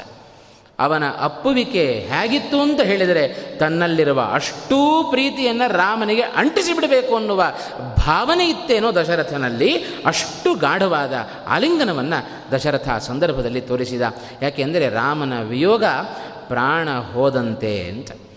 ಇದೇ ಮಾತನ್ನು ಹೇಳಿದ, ಏನಾದರೂ ನೀನು ರಾಮನನ್ನು ಕಾಡಿ ಕಳಿಸಿದೆ ಅಂದರೆ ಕೈಕೇಯಿ, ಮರುಕ್ಷಣದಲ್ಲಿ ನಿನ್ನ ಗಂಡ ಇಲ್ಲ ಅಂತ ತಿಳಿದುಕೋ ಅಂತ. ಆಗ ನಿನ್ನ ಪ್ರಾಣ ಹೋದರೂ ಚಿಂತೆ ಇಲ್ಲ, ರಾಮ ಕಾಡಿ ಹೋಗಬೇಕು ಅಂತ ಬಯಸಿದವಳು ಕೈಕೈ. ಆಗೆಲ್ಲ ಬೇಕಾದಷ್ಟು ಮಾತುಗಳು ಬಂತು. ಆಗ ಹೇಳೋದುಂಟು ಕೈಕೈಗೆ ನಿನ್ನ ವಂಶಕ್ಕನುಗುಣವಾದ, ನಿನ್ನ ತಾಯಿಯ ಗುಣವೇ ನಿನ್ನಲ್ಲೂ ಹರಿದಿದೆ ಅಂತ. ಅವಳ ತಾಯಿಯೂ ಇದೆ. ತನ್ನ ಗಂಡನ ಪ್ರಾಣ ಹೋದರೂ ಚಿಂತೆ ಇಲ್ಲ, ನನಗೆ ಸತ್ಯ ಗೊತ್ತಾಗಬೇಕು ಅಂತ ಪ್ರಯತ್ನವನ್ನು ಪಟ್ಟವಳು ಕೈಕೇಯಿಯ ತಾಯಿ. ಆ ಪ್ರಸಂಗವೂ ಮತ್ತೊಂದು ಕಡೆ ಉಲ್ಲೇಖ ಆಗಿದೆ. ಅದೇ ಗುಣವನ್ನೇ ಹೊತ್ತವಳು ನೀನು. ರಾಮ ಕಾಡಿ ಹೋದರೆ ನಾನು ಸಾಯ್ತೇನೆ ಅಂತ ಹೇಳಿದರೂ ರಾಮನನ್ನು ಕಳಿಸ್ಲಿಕ್ಕೆ ಮುಂದಾಗಿ ಮುಂದಾಗಿದ್ದೀಯಲ್ಲ ನೀನು ಅಂತ ಕೈ ಕೈಗೆ ಹಿಂದೆ ಒಂದು ಮಾತನ್ನು ದಶರಥ ಹೇಳಿದ. ಹೀಗೆ ರಾಮನ ಆ ಬಿಗಿಯಾದ ಅಪ್ಪುಗೆ ಅದನ್ನು ಕಂಡು ದಶರಥ ಮರುಕ್ಷಣದಲ್ಲಿ ಮೂರ್ಛಿತನಾಗಿ ಕೆಳಗಡೆ ಬಿದ್ದ. ರಾಮನ ಆ ವನಗಮನದ ಸುದ್ದಿ ಹೋಗ್ತೇನೆ ಎನ್ನುವ ಒಂದು ಮಾತು ದಶರಥನಿಗೆ ತಡ್ಕೊಳ್ಳಿಕ್ಕಾಗಲಿಲ್ಲ. ರಾಮನ ಪ್ರೀತಿ, ರಾಮನ ವಿಯೋಗ, ಅದು ತಡೆಯಲಾಗದ ದಶರಥ ಮೂರ್ಛಿತನಾಗಿ ಕೆಳಗಡೆ ಬಿದ್ದಾಗ, ಇಡೀ ಅಂತಃಪುರ ಅಯೋಧ್ಯ ಪಟ್ಟಣದ ಜನತೆ ಕಣ್ಣೀರು ಹಾಕ್ತಾ ಇದೆ ಅಂತ. ದಶರಥನ ಎಂಥ ಚಕ್ರವರ್ತಿಯಾಗಿ ಮೆರೆದ ದಶರಥ ಇವತ್ತು ಭೂಮಿ ಮೇಲೆ ಬಿದ್ದಿದ್ದಾನೆ ಅಂತ ಹೇಳಿದರೆ, ಇಡೀ ಧರೆಗೆ ರಾಜನಾದ ವ್ಯಕ್ತಿ ಇವತ್ತು ಧರೆಯನ್ನು ಆಶ್ರಯಿಸಿದ್ದಾನೆ ಅಂತ ಹೇಳಿದರೆ, ಯಾರಿಗೆ ತಾನೇ ದುಃಖ ಆಗೋದಿಲ್ಲ? ಬಹಳ ಚೆನ್ನಾಗಿ ಹೇಳಿದರು. ದೇವ್ಯಸ್ತತಃ ಸಂಮೃದುಹು ಚೆನ್ನಾಗಿ ಹತ್ರಂತೆ. ಯಾರ್ಯಾರು ಹತ್ತವರು? ಇಡೀ ಅಯೋಧ್ಯ ಪಟ್ಟಣದ ಜನತೆ, ಹೆಣ್ಣು ಮಕ್ಕಳು, ದಾಸರು, ದಾಸಿಯರು, ಜೊತೆಗೆ ಕೌಸಲ್ಯೆ, ಸುಮಿತ್ರೆ, ವಸಿಷ್ಠ, ಋಷಿಗಳು ರಾಜಾಧಿರಾಜರು ಸುಮಂತ್ರನೆ ಮೊದಲಾಗಿರತಕ್ಕಂಥ ಮಂತ್ರಿಗಳು, ಎಲ್ಲರ ಕಣ್ಣಲ್ಲೂ ನೀರು ಅಂತ. ಆ ದೃಶ್ಯವನ್ನು ಎಲ್ಲರ ಕಣ್ಣಲ್ಲೂ ನೀರು. ಸಮಾಧಾನ ಮಾಡಲಿಕ್ಕೆ ಒಬ್ಬರು ಬರ್ತಾ ಇಲ್ಲ, ಯಾರನ್ನು ಸಮಾಧಾನ ಮಾಡಲಿಕ್ಕೆ ಒಬ್ಬರು ಇಲ್ಲ ಅಂತ. ಯಾರು ಸಮಾಧಾನ ಮಾಡಬೇಕು? ಯಾರಾದರೂ ಒಬ್ಬರು ಗಟ್ಟಿ ಜನ ಇದ್ದರೆ ಮತ್ತೊಬ್ಬರನ್ನು ಸಮಾಧಾನ ಮಾಡಬೇಕು. ಎಲ್ಲರಿಗೂ ಅದೇ ದುಃಖ. ಎಲ್ಲರೂ ಸಮಾನವಾದ ದುಃಖದಲ್ಲಿರಬೇಕಾದರೆ ಯಾರನ್ನು ಯಾರು ಸಮಾಧಾನ ಮಾಡಬೇಕು? ಬಹುಶಃ ಸಮಾಧಾನ ಮಾಡಲಿಕ್ಕಿದ್ದ ವ್ಯಕ್ತಿ ಎಂದರೆ ಕೈಕೇಯಿ ಮಾತ್ರ. ಯಾಕೆ ಅಂದರೆ ಎಲ್ಲರ ಕಣ್ಣಲ್ಲಿ ನೀರು ಬಂದರೆ ಅವಳು ಮಾತ್ರ ಅಳುವ ಗೋಜಿಗೆ ಹೋಗಲಿಲ್ಲ. ಹಾಗೆ ಧಾರ್ಷ್ಟ್ಯದ ದಿಟ್ಟತನದಿಂದ ಧಾರ್ಷ್ಟ್ಯದಿಂದ ನಿಂತ ಏಕೈಕ ವ್ಯಕ್ತಿ ಅವಳು ಕೈಕೇಯಿ ಅಂತ. ಇಷ್ಟು ಕಠೋರವಾದ ಮನಸ್ಸನ್ನು ತಾಳಿದವಳು. ಅದಕ್ಕೆ ಕಾರಣ ಆ ದುಷ್ಟಳಾದ ದುಷ್ಟಳ ಕಾ ಮಂಥರೆಯ ಮಾತುಗಳು ಎಷ್ಟರ ಮಟ್ಟಿಗೆ ಕೈಕೇಯಿಯ ಹೃದಯವನ್ನು, ಮೃದುವಾದ ಹೃದಯವನ್ನು ಕಲ್ಲಾಗುವಂತೆ ಮಾಡಿದೆ ಅನ್ನೋದನ್ನು ರಾಮಾಯಣ ಬಹಳ ಚೆನ್ನಾಗಿ ನಮಗೆ ಚಿತ್ರಿಸಿತು. ಈ ದೃಶ್ಯವನ್ನು ಕಂಡಾಗ ಮಂತ್ರಿಯಾದ ಸುಮಂತ್ರ ಅವನು ಕೈಕೇಯಿಯನ್ನು ಬೈಲಿಕ್ಕೆ ಶುರು ಮಾಡಿದ. ಇಡೀ ಸ್ತ್ರೀ ಕುಲಕ್ಕೆ ನೀನು ಕಳಂಕಪ್ರಾಯಳಾಗಿದ್ದಿ ಅಂತಂದ. ಒಬ್ಬ ಮಂತ್ರಿ ರಾಣಿಗೆ ಬೈಬೇಕು ಅಂತಾದರೆ ರಾಮನ ಮೇಲಿನ ಪ್ರೀತಿ ಎಷ್ಟಿದೆ ಅಂತ ಅರ್ಥ ಮಾಡಿಕೊಳ್ಳಬೇಕು. ಇದರಲ್ಲಿ ಎಲ್ಲರಿಗೂ ರಾಮಚಂದ್ರ ಬೇಕಾದವ. ಇಡೀ ಅಯೋಧ್ಯಾ ಪಟ್ಟಣಕ್ಕೆ ಬೇಕಾದ ವ್ಯಕ್ತಿ ಅವ ಶ್ರೀರಾಮಚಂದ್ರ. ಹಾಗಾಗಿ ಸುಮಂತ್ರನೂ ಕೈಕೇಯಿಗೆ ಮಾತನಾಡಲಿಕ್ಕೆ ಶುರು ಮಾಡಿದ. ದಶರಥ ಅನೇಕ ರೀತಿಯಲ್ಲಿ ಹೇಳಿದ. ಜೊತೆಗೆ ಸುಮಂತ್ರನ ಈ ಮಾತುಗಳನ್ನು ಕೇಳಿದಾಗ, ದಶರಥ ಸುಮಂತ್ರನಿಗೆ ಹೇಳಿದಂತೆ, ಸುಮಂತ್ರ, ಇಡೀ ಚತುರಂಗ ಸೈನ್ಯವನ್ನು ತಯಾರು ಮಾಡು. ರಾಮಚಂದ್ರ, ನಾವು ಹೇಳಿದರೆ ನಾಡಿನಲ್ಲಿ ಉಳ್ಕೊಳ್ಳಿಕ್ಕೆ ಒಪ್ತಾ ಇಲ್ಲ. ಕಾಡಿಗೆ ಹೋಗಲೇಬೇಕು ಅಂತ ತೀರ್ಮಾನವನ್ನು ಮಾಡಿದ್ದಾನೆ. ಹಾಗಾದರೆ ಒಂದು ಕೆಲಸ ಮಾಡೋಣ ಅಂತ. ರಾಮ ಕಾಡಿಗೆ ಹೋದರೆ ಇಡೀ ಅಯೋಧ್ಯ ಪಟ್ಟಣವನ್ನೇ ನಾವು ಅಲ್ಲಿಗೆ ಶಿಫ್ಟ್ ಮಾಡಿಬಿಡೋಣ ಅಂತಂದ ದಶರಥ. ಇಡೀ ನಮ್ಮ ಸೈನ್ಯವನ್ನೆಲ್ಲ ತಯಾರು ಮಾಡು. ಇಡೀ ಅಯೋಧ್ಯ ಪಟ್ಟಣವನ್ನು ನಾವು ಕಾಡಿಗೆ ಸಾಗಿಸಿ ಬಿಡೋಣ ಅಂತ. ರಾಮನಿಲ್ಲದ ನಾಡು ಅದು ಕಾಡಿಗೆ ಸಮಾನ. ಹಾಗಾಗಿ ರಾಮನಿರುವ ಕಾಡೇ ಅದು ನಮಗೆ ನಾಡಾಗಲಿ, ಇಡೀ ಅಯೋಧ್ಯ ಪಟ್ಟಣ ಹೊರಟು ಬಿಡೋಣ ಅಂತಂದ ಒಂದು ಕ್ಷಣಕಾಲ ದಶರಥ ಮಹಾರಾಜ. ಅದು ಎಲ್ಲರಿಗೂ ಕೇಳಿಸಿ ಆನಂದವಾಯಿತೊಮ್ಮೆ ಆದರೆ ಕೈಕೇಯಿಗೆ ಇದ್ದಕ್ಕಿದ್ದಾಗ ಹೆದರಿಕೆ ಆಯಿತು. ಆ ದಶರಥನ ಮಾತನ್ನು ಕೇಳಿದಾಗ ಒಮ್ಮೆ ಬೆಚ್ಚಿ ಕೈ ಕೈ, ಆಲೋಚನೆ ಮಾಡ್ತಾ ಇದ್ದಾಳೆ. ಅಲ್ಲ, ದಶರಥನ ಮಾತಿನಂತೆ ಇಡೀ ಅಯೋಧ್ಯಾಪಟ್ಟಣ ಕಾಡಿಗೆ ಹೊರಟೋಗಿಬಿಟ್ರೆ ನಾನು ನನ್ನ ಮಗ ಏನು ಮಾಡಬೇಕು ಅಂತಂದು. ಭರತನನ್ನು ಇಷ್ಟು ಅಪೇಕ್ಷೆ ಪಟ್ಟು ರಾಮನನ್ನು ಕಾಡಿ ಕಳಿಸಿ ಸಿಂಹಾಸನದಲ್ಲಿ ಕೂಡಿಸಿ ಇಡೀ ಖಾಲಿಯಾದ ರಾಜ್ಯವನ್ನು ಆಳು ಅಂತ ಭರತನಿಗೆ ಬಿಟ್ಟರೆ ನನ್ನ ಮಗ ಏನು ಮಾಡಿಯಾನು? ಇಂಥ ಖಾಲಿ ಅಯೋಧ್ಯ ಪಟ್ಟಣದಲ್ಲಿ ಕೂತ್ಕೊಂಡು ನಾನೇನು ಮಾಡಲಿ ಅಂತ ಸ್ವಲ್ಪ ಹೆದರಿಕೆ ಆಯಿತು ಮನದಲ್ಲಿ. ಆದರೆ ಅವಳ ಮನದ ಒಳಗಿರುವ ರಾಮಚಂದ್ರನೇ ಅವಳ ಪರವಾಗಿ ನಿಂತ ಅಂತ ಎಲ್ಲಿ ಹೋದರೂ ರಾಮನ ಗುಣವನ್ನು ರಾಮಾಯಣ ಬಿಡಲಿಲ್ಲ. ಅದಕ್ಕೆ ಹೇಳೋದು ರಾಮ ನಡೆದಂತೆ ನಡಿಬೇಕು ಅಂತ. ಆ ರಾಮನ ಆದರ್ಶವಾದ ನಡೆ, ಎಲ್ಲರಿಗೂ ಪಾಠವನ್ನು ಕಲಿಸುವ ನಡೆ ಅದು. ರಾಮಚಂದ್ರ ಕೈಕೇಯಿಯ ಪರವಾಗಿ ನಿಲ್ದ ನಿಲ್ಲು ಅಂತ ಕೇಳಿಕೊಳ್ಳಿಲ್ಲ ಕೈಕೇಯಿ. ಆದರೆ ಅವಳ ಮನದ ಅಭಿಪ್ರಾಯವನ್ನು ಅರ್ಥ ಮಾಡಿಕೊಂಡ ರಾಮಚಂದ್ರ ತಾನೇ ಹೇಳ್ತಾ ಇದ್ದಾನೆ ದಶರಥನನ್ನು ಕುರಿತು, ಎಲ್ಲವನ್ನ ಸಾಗಿಸಿಬಿಟ್ರೆ ಅಯೋಧ್ಯ ಪಟ್ಟಣದ ಸಮಸ್ತ ಆಸ್ತಿಯನ್ನು. ಆಗ ರಾಮಚಂದ್ರ ಹೇಳಿದ, ನನಗ್ಯಾಕೆ ಬೇಕು ನಿಮ್ಮ ಸೈನ್ಯ ಅಂತ ಕೇಳಿದ. ನಿಮ್ಮ ಈ ಮುತ್ತು, ರತ್ನ, ಬಂಗಾರ, ಕನಕ ಇದ್ಯಾವುದು ಬೇಡ. ಯಾಕೆ ಅಂದರೆ ನಾನು ಕಾಡಿಗೆ ಹೊರಟದ್ದು ಒಬ್ಬ ತಾಪಸಿಯಾಗಿ ನಾನು ಕಾಡಿಗೆ ಹೊರಟಿದ್ದೆ. ಇದ್ದೇನೆ ಇಂಥ ವ್ಯಕ್ತಿಗೆ ಈ ಚತುರಂಗ ಸೈನ್ಯ ಯಾಕೆ ಬೇಕು? ಬಂಗಾರ ಯಾಕೆ ಬೇಕು? ಕನಕ, ಮುತ್ತು, ರತ್ನ ಇವುಗಳ ಅವಶ್ಯಕತೆ ನನಗಿಲ್ಲ. ಇವೆಲ್ಲ ಇಲ್ಲೇ ಇರಲಿ ಅಂತ ಅಂದಾಗ ಅಬ್ಬಾ ಅಂತ ನಿಟ್ಟುಸಿರು ಬಿಟ್ಲು ಕೈಕೇಯಿ ಅಂತ. ಯಾಕೆ ಅಂದರೆ ತಾನು ಕೇಳಲಿಲ್ಲ, ಆದರೂ ರಾಮನ ಬಾಯಲ್ಲಿ ಇಂಥ ಮಾತು ಬಂತಲ್ಲ. ರಾಮ ಆಡಿದ ಅಂದರೆ ರಾಮ ಮತ್ತೆ ಮಾತು ತಪ್ಪೋದಿಲ್ಲ ಅಂತ ಅಷ್ಟು ಭರವಸೆ ಬಂದಿದೆ ಈಗ ಕೈಕೈಗೆ ಹಾಗಾಗಿ ಏನು ಬೇಡ ಅಂತಂದ ಅಂದರೆ ರಾಮಚಂದ್ರ ತಾನು ತೆಗೆದುಕೊಂಡು ಹೋಗೋದಿಲ್ಲ. ಎಲ್ಲವೂ ಇಲ್ಲೇ ಇರುತ್ತೆ ಅಂತ ಸಂತೋಷಪಟ್ಟಲು ಕೈಕೇಯಿ ಅಂತ. ಆಮೇಲೆ ಇಂಥ ಉತ್ತಮವಾದ ನಡೆ ನುಡಿಗಳು ದಶರಥ ಜೊತೆಗೆ ವಸಿಷ್ಠರು ಪ್ರತಿಯೊಬ್ಬರೂ ಮಾತನಾಡ್ತಾ ಇದ್ದಾರೆ. ಯಾರ ಮಾತುಗಳು ಈಗ ಕಿವಿಗಳಿಗೆ ಹೋಗ್ತಾ ಇಲ್ಲ. ಆ ಶ್ರೀರಾಮಚಂದ್ರನ ಧರ್ಮ, ಸತ್ಯ ಇವುಗಳಿಗೆ ಬೆಲೆ ಕೊಟ್ಟು ಎಲ್ಲ ಹಿರಿಯರಿಗೆ ಕೈ ಮುಗಿದು ರಾಮಚಂದ್ರ ಅಂತಃಪುರದಿಂದ ಹೊರಡುವ ಪ್ರಯತ್ನದಲ್ಲಿ ತಾನಿದ್ದಾನೆ ಅಂತ. ಎಲ್ಲರಿಗೂ ಕೈ ಮುಗಿದು ಹೇಳ್ತಾ ಇದ್ದಾನೆ ರಾಮಚಂದ್ರ, ಇಷ್ಟು ದಿವಸ ನಿಮ್ಮ ಜೊತೆಗೆ ವಾಸ ಮಾಡಿದೆ, ನಿಮ್ಮ ಒಟ್ಟಿಗೆ ಇದ್ದೇನೆ, ಏನಾದರೂ ನನ್ನ ಅಜ್ಞಾನದಿಂದ ನಿಮಗೇನಾದರೂ ಮನಸ್ಸಿಗೆ ಬೇಸರವಾಗುವಂತೆ ನಡೆದಿದ್ದರೆ ನನ್ನನ್ನು ಕ್ಷಮಿಸಿರಿ ಅಂತಂದ ಶ್ರೀರಾಮಚಂದ್ರ. ಮೊದಲೇ ರಾಮನ ಈ ಪರಿವರ್ತನೆಯನ್ನು ಕಂಡು ದುಃಖದಲ್ಲಿ ಮುಳುಗಿದ ಅಯೋಧ್ಯ ಪಟ್ಟಣ, ರಾಮನ ಇಂಥ ನಡೆ ಅವನ ನುಡಿಗಳನ್ನು ಕೇಳಿದಾಗ ಮತ್ತೂ ದುಃಖದಲ್ಲಿ ಮುಳುಗಿ ಹೋಯಿತು ಅಯೋಧ್ಯ ಪಟ್ಟಣ.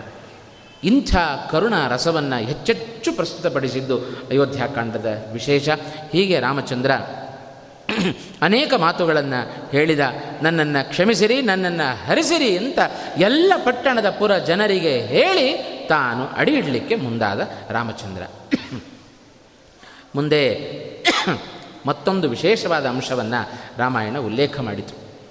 ರಾಮ ಏನೋ ತನ್ನ ತಾಯಿಯಾದ ಕೌಸಲ್ಯಗೆ ಹೇಳಿದ, ಹೆಂಡತಿಯಾದ ಸೀತೆಗೂ ಹೇಳಿ ಬಂದ, ಜೊತೆಗೆ ಅವರಿಬ್ಬರೇ ಹೊರಟದ್ದ ಭರತ್ ಲಕ್ಷ್ಮಣನೂ ಇದ್ದಾನೆ. ಲಕ್ಷ್ಮಣ ಹೇಳಿದ, ಅಣ್ಣ, ನೀನು ಹೇಗೆ ನಿನ್ನ ತಾಯಿಗೆ ಹೇಳಿದೆಯೋ ಹಾಗೆ ಒಂದೇ ಒಂದು ಮಾತು. ನನ್ನ ತಾಯಿಯಾದ ಸುಮಿತ್ರಿಗೂ ಒಂದು ಮಾತು ತಿಳಿಸಿ ಬಂದುಬಿಡುತ್ತೇನೆ ಅಂತಂದ. ಹೋದ್ನಂತೆ ಲಕ್ಷ್ಮಣ. ಸಂತೋಷದಿಂದ ಹೋದ. ಎಂಥ ಗುಣ ನೋಡ್ರಿ ಲಕ್ಷ್ಮಣನ ಗುಣ. ಯಾಕೆ ಅಂದರೆ ರಾಮನನ್ನು ಕಾಡಿ ಕರ್ಕೊಂಡು ಹೋಗ್ಲಿಕ್ಕೆ ಒಬ್ಬಿಟ್ಟ ಅಂತ. ಮನೆ ಬಿಟ್ಟು ಹೋಗಲಿಕ್ಕೆ ಸಂತೋಷ ಲಕ್ಷ್ಮಣನಿಗೆ. ಯಾಕೆ ಅಂದರೆ ಹೋಗೋದು ಯಾರ ಜೊತೆಗೆ? ರಾಮನ ಜೊತೆಗೆ ನಾನು ಹೋಗ್ತಾ ಇದ್ದೇನೆ. ಇದು ಅವನ ಆನಂದಕ್ಕೆ ಕಾರಣ ಅಂತ. ಹೋಗೋದು ಕಾಡಿಗಾದರೂ ರಾಮನ ಸೇವಾ ಭಾಗ್ಯ ನನಗೆ ಸಿಗುತ್ತಲ್ಲ ಅಂತ ಮಹದ ಆನಂದಪಟ್ಟು ಸುಮಿತ್ರೆಯ ಬಳಿಗೆ ಹೋದ, ಅಮ್ಮ, ನಾನು ಕಾಡಿಗೆ ಹೋಗ್ತಾ ಇದ್ದೇನೆ ಅಂತ ಹೇಳಿದಾಗ ಯಾವ ತಾಯಿ ಲೋಕದಲ್ಲಿ ಸುಮ್ಮನೆ ಇದ್ದಾಳು? ಯಾರಾದರೂ ಹೇಳಿದರೆ ಹೀಗೆ, ನಾವೇನು ಹೇಳ್ತಿದ್ದೆವೋ ಅದೇ ಸುಮಿತ್ರೆಯ ಸ್ಥಾನದಲ್ಲಿ ನಮ್ಮಂಥವರು ಯಾರಾದರೂ ಇದ್ದಿದ್ದರೆ ಅವನನ್ನು ಹತ್ತಿರ ಕರೆದು, ನೀನು ಯಾಕೋ ಕಾಡಿಗೆ ಕೈ ಕೈ ಹೇಳಿದ್ದು ರಾಮನಿಗೆ ಮಾತ್ರ ಅಲ್ವಾ? ಅವನು ಹೋದ್ರೆ ಹೋಗಲಿ. ಅವ ಹೋದರೆ ನಂತರದಲ್ಲಿ ಸಿಂಹಾಸನ ಸಿಗೋದು ನಿನಗೆ. ನೀನೇ ಅಯೋಧ್ಯ ಪಟ್ಟಣದ ಸಿಂಹಾಧಿಪತಿಯಾಗು, ಸಿಂಹಾಸನದ ಅಧಿಪತಿಯಾಗು. ನೀನು ಯಾಕೆ ಹೋಗ್ತಿ ಹೋಗಬೇಡ ಅಂತ ತಡಿತಾ ಇದ್ದರು ಆದರೆ ಆ ಲಕ್ಷ್ಮಣನ ತಾಯಿಯಾದ ಸುಮಿತ್ರೆ ಹೇಳಿದ ಮಾತು ಅತ್ಯಂತ ಅದ್ಭುತವಾದ, ಮಹತ್ವಪೂರ್ಣವಾದ ಒಂದು ಮಾತು ಸುಮಿತ್ರೆಯ ಬಾಯಿಂದ ಬಂತು. ಸುಮಿತ್ರೆ ಹೇಳುತ್ತಾ ಇದ್ದಾಳೆ ಲಕ್ಷ್ಮಣ ಕಾಡಿಗೆ ಹೋಗ್ತೇನೆ ಅಂತ ಹೇಳಿದ್ದೀಯಲ್ಲ, ಮೊದಲು ಹೋಗು ಅಂತಂದರು. ಯಾಕೆ ಅಂದರೆ ನೀನು ಹುಟ್ಟಿದ್ದೇ ರಾಮನ ಸೇವೆ ಮಾಡಲಿಕ್ಕೋಸ್ಕರ. ಹಾಗಾಗಿ ಇಂಥ ಸೇವಾ ಭಾಗ್ಯ ಸಿಕ್ಕಿದರೆ ತಪ್ಪಿಸಿಕೊಳ್ಳಬೇಡಪ್ಪ. ಕಾಡಿಗೆ ಏನು ಆಲೋಚನೆ ಮಾಡಬೇಡ, ನೀನು ಕಾಡಿಗೆ ಹೋಗು ಅಂತ ಕಳಿಸಿದ ವ್ಯಕ್ತಿ ಅವಳು ಸುಮಿತ್ರೆ ಅಂತ. ಈ ಸುಮಿತ್ರೆಯ ಒಂದು ಚಿತ್ರಣವನ್ನೂ ರಾಮಾಯಣ ಇಷ್ಟರ ಮಟ್ಟಿಗೆ ನಮಗೆ ಕೊಟ್ಟಿದೆ ಅಂತಾದರೆ ಒಂದು ಮಾತು ಹೇಳಿದ್ಲು. ಕಾಡಿಗೆ ಹೋದರೆ ತಂದೆ ತಾಯಿಗಳ ಬಗ್ಗೆ ನೀನು ಆಲೋಚನೆ ಮಾಡ್ತೀನಿ ತಿಳ್ಕೊಂಡಿದ್ದಿ. ಆಲೋಚನೆ ಮಾಡಬೇಡ ಅಂತಂದ್ಲು ಸುಮಿತ್ರೆ. ಯಾಕೆ ಅಂದರೆ ಅವಳು ಹೇಳಿದ ಕಿವಿ ಮಾತು ಹತ್ತಿರ ಕರೆದು ಹೇಳಿದ್ಲು ಲಕ್ಷ್ಮಣನನ್ನ. ದುರ್ಬುದ್ಧಿಯನ್ನು ತಿಳಿಸಿಕೊಡಲಿಲ್ಲ ಲಕ್ಷ್ಮಣನಿಗೆ. ಹೇಳ್ತಾ ಇದ್ದಾಳೆ, ನಿನಗೆ ತಂದೆ ತಾಯಿ ನೆನಪಾಗುತ್ತೋ? ಯೋಚನೆ ಮಾಡಬೇಡ ಅಂತಂದ್ಲು. ಯಾಕೆ ಅಂದರೆ ರಾಮಂ ದಶರಥಂ ವಿದ್ಧಿ ಅಂತಂದ್ಲು. ನಿನ್ನ ಜೊತೆಗೆ ಬಂದಿದ್ದಾನಲ್ಲ ರಾಮಚಂದ್ರ, ಇವನನ್ನೇ ದಶರಥ ಅಂತ ತಿಳಿದುಕೋ. ಇನ್ನು ತಾಯಿಯಾದ ನನ್ನ ನೆನಪಾಯಿತು ಅಂತಾದರೆ, ಮಾಂ ವಿದ್ಧಿ ಜನಕಾತ್ಮಜಾಂ, ಆ ರಾಮನ ಜೊತೆಯಲ್ಲಿರುವ ಸೀತೆಯೇ ನಿನಗೆ ತಾಯಿ ಅಂತಂದ್ಲು. ಈ ಒಂದು ಸುಮಿತ್ರೆಯ ಮಾತು ಎಷ್ಟರ ಮಟ್ಟಿಗೆ ಲಕ್ಷ್ಮಣ ಪಾಲಿಸಿದ ಅಂತ ಹೇಳಿದರೆ, ಮುಂದೆ ಇದೇ ಯುದ್ಧಕಾಂಡದಲ್ಲಿ, ಆ ಕಿಷ್ಕಿಂದ ಕಾಂಡದಲ್ಲಿ ವರ್ಣನೆ ಬರುತ್ತೆ.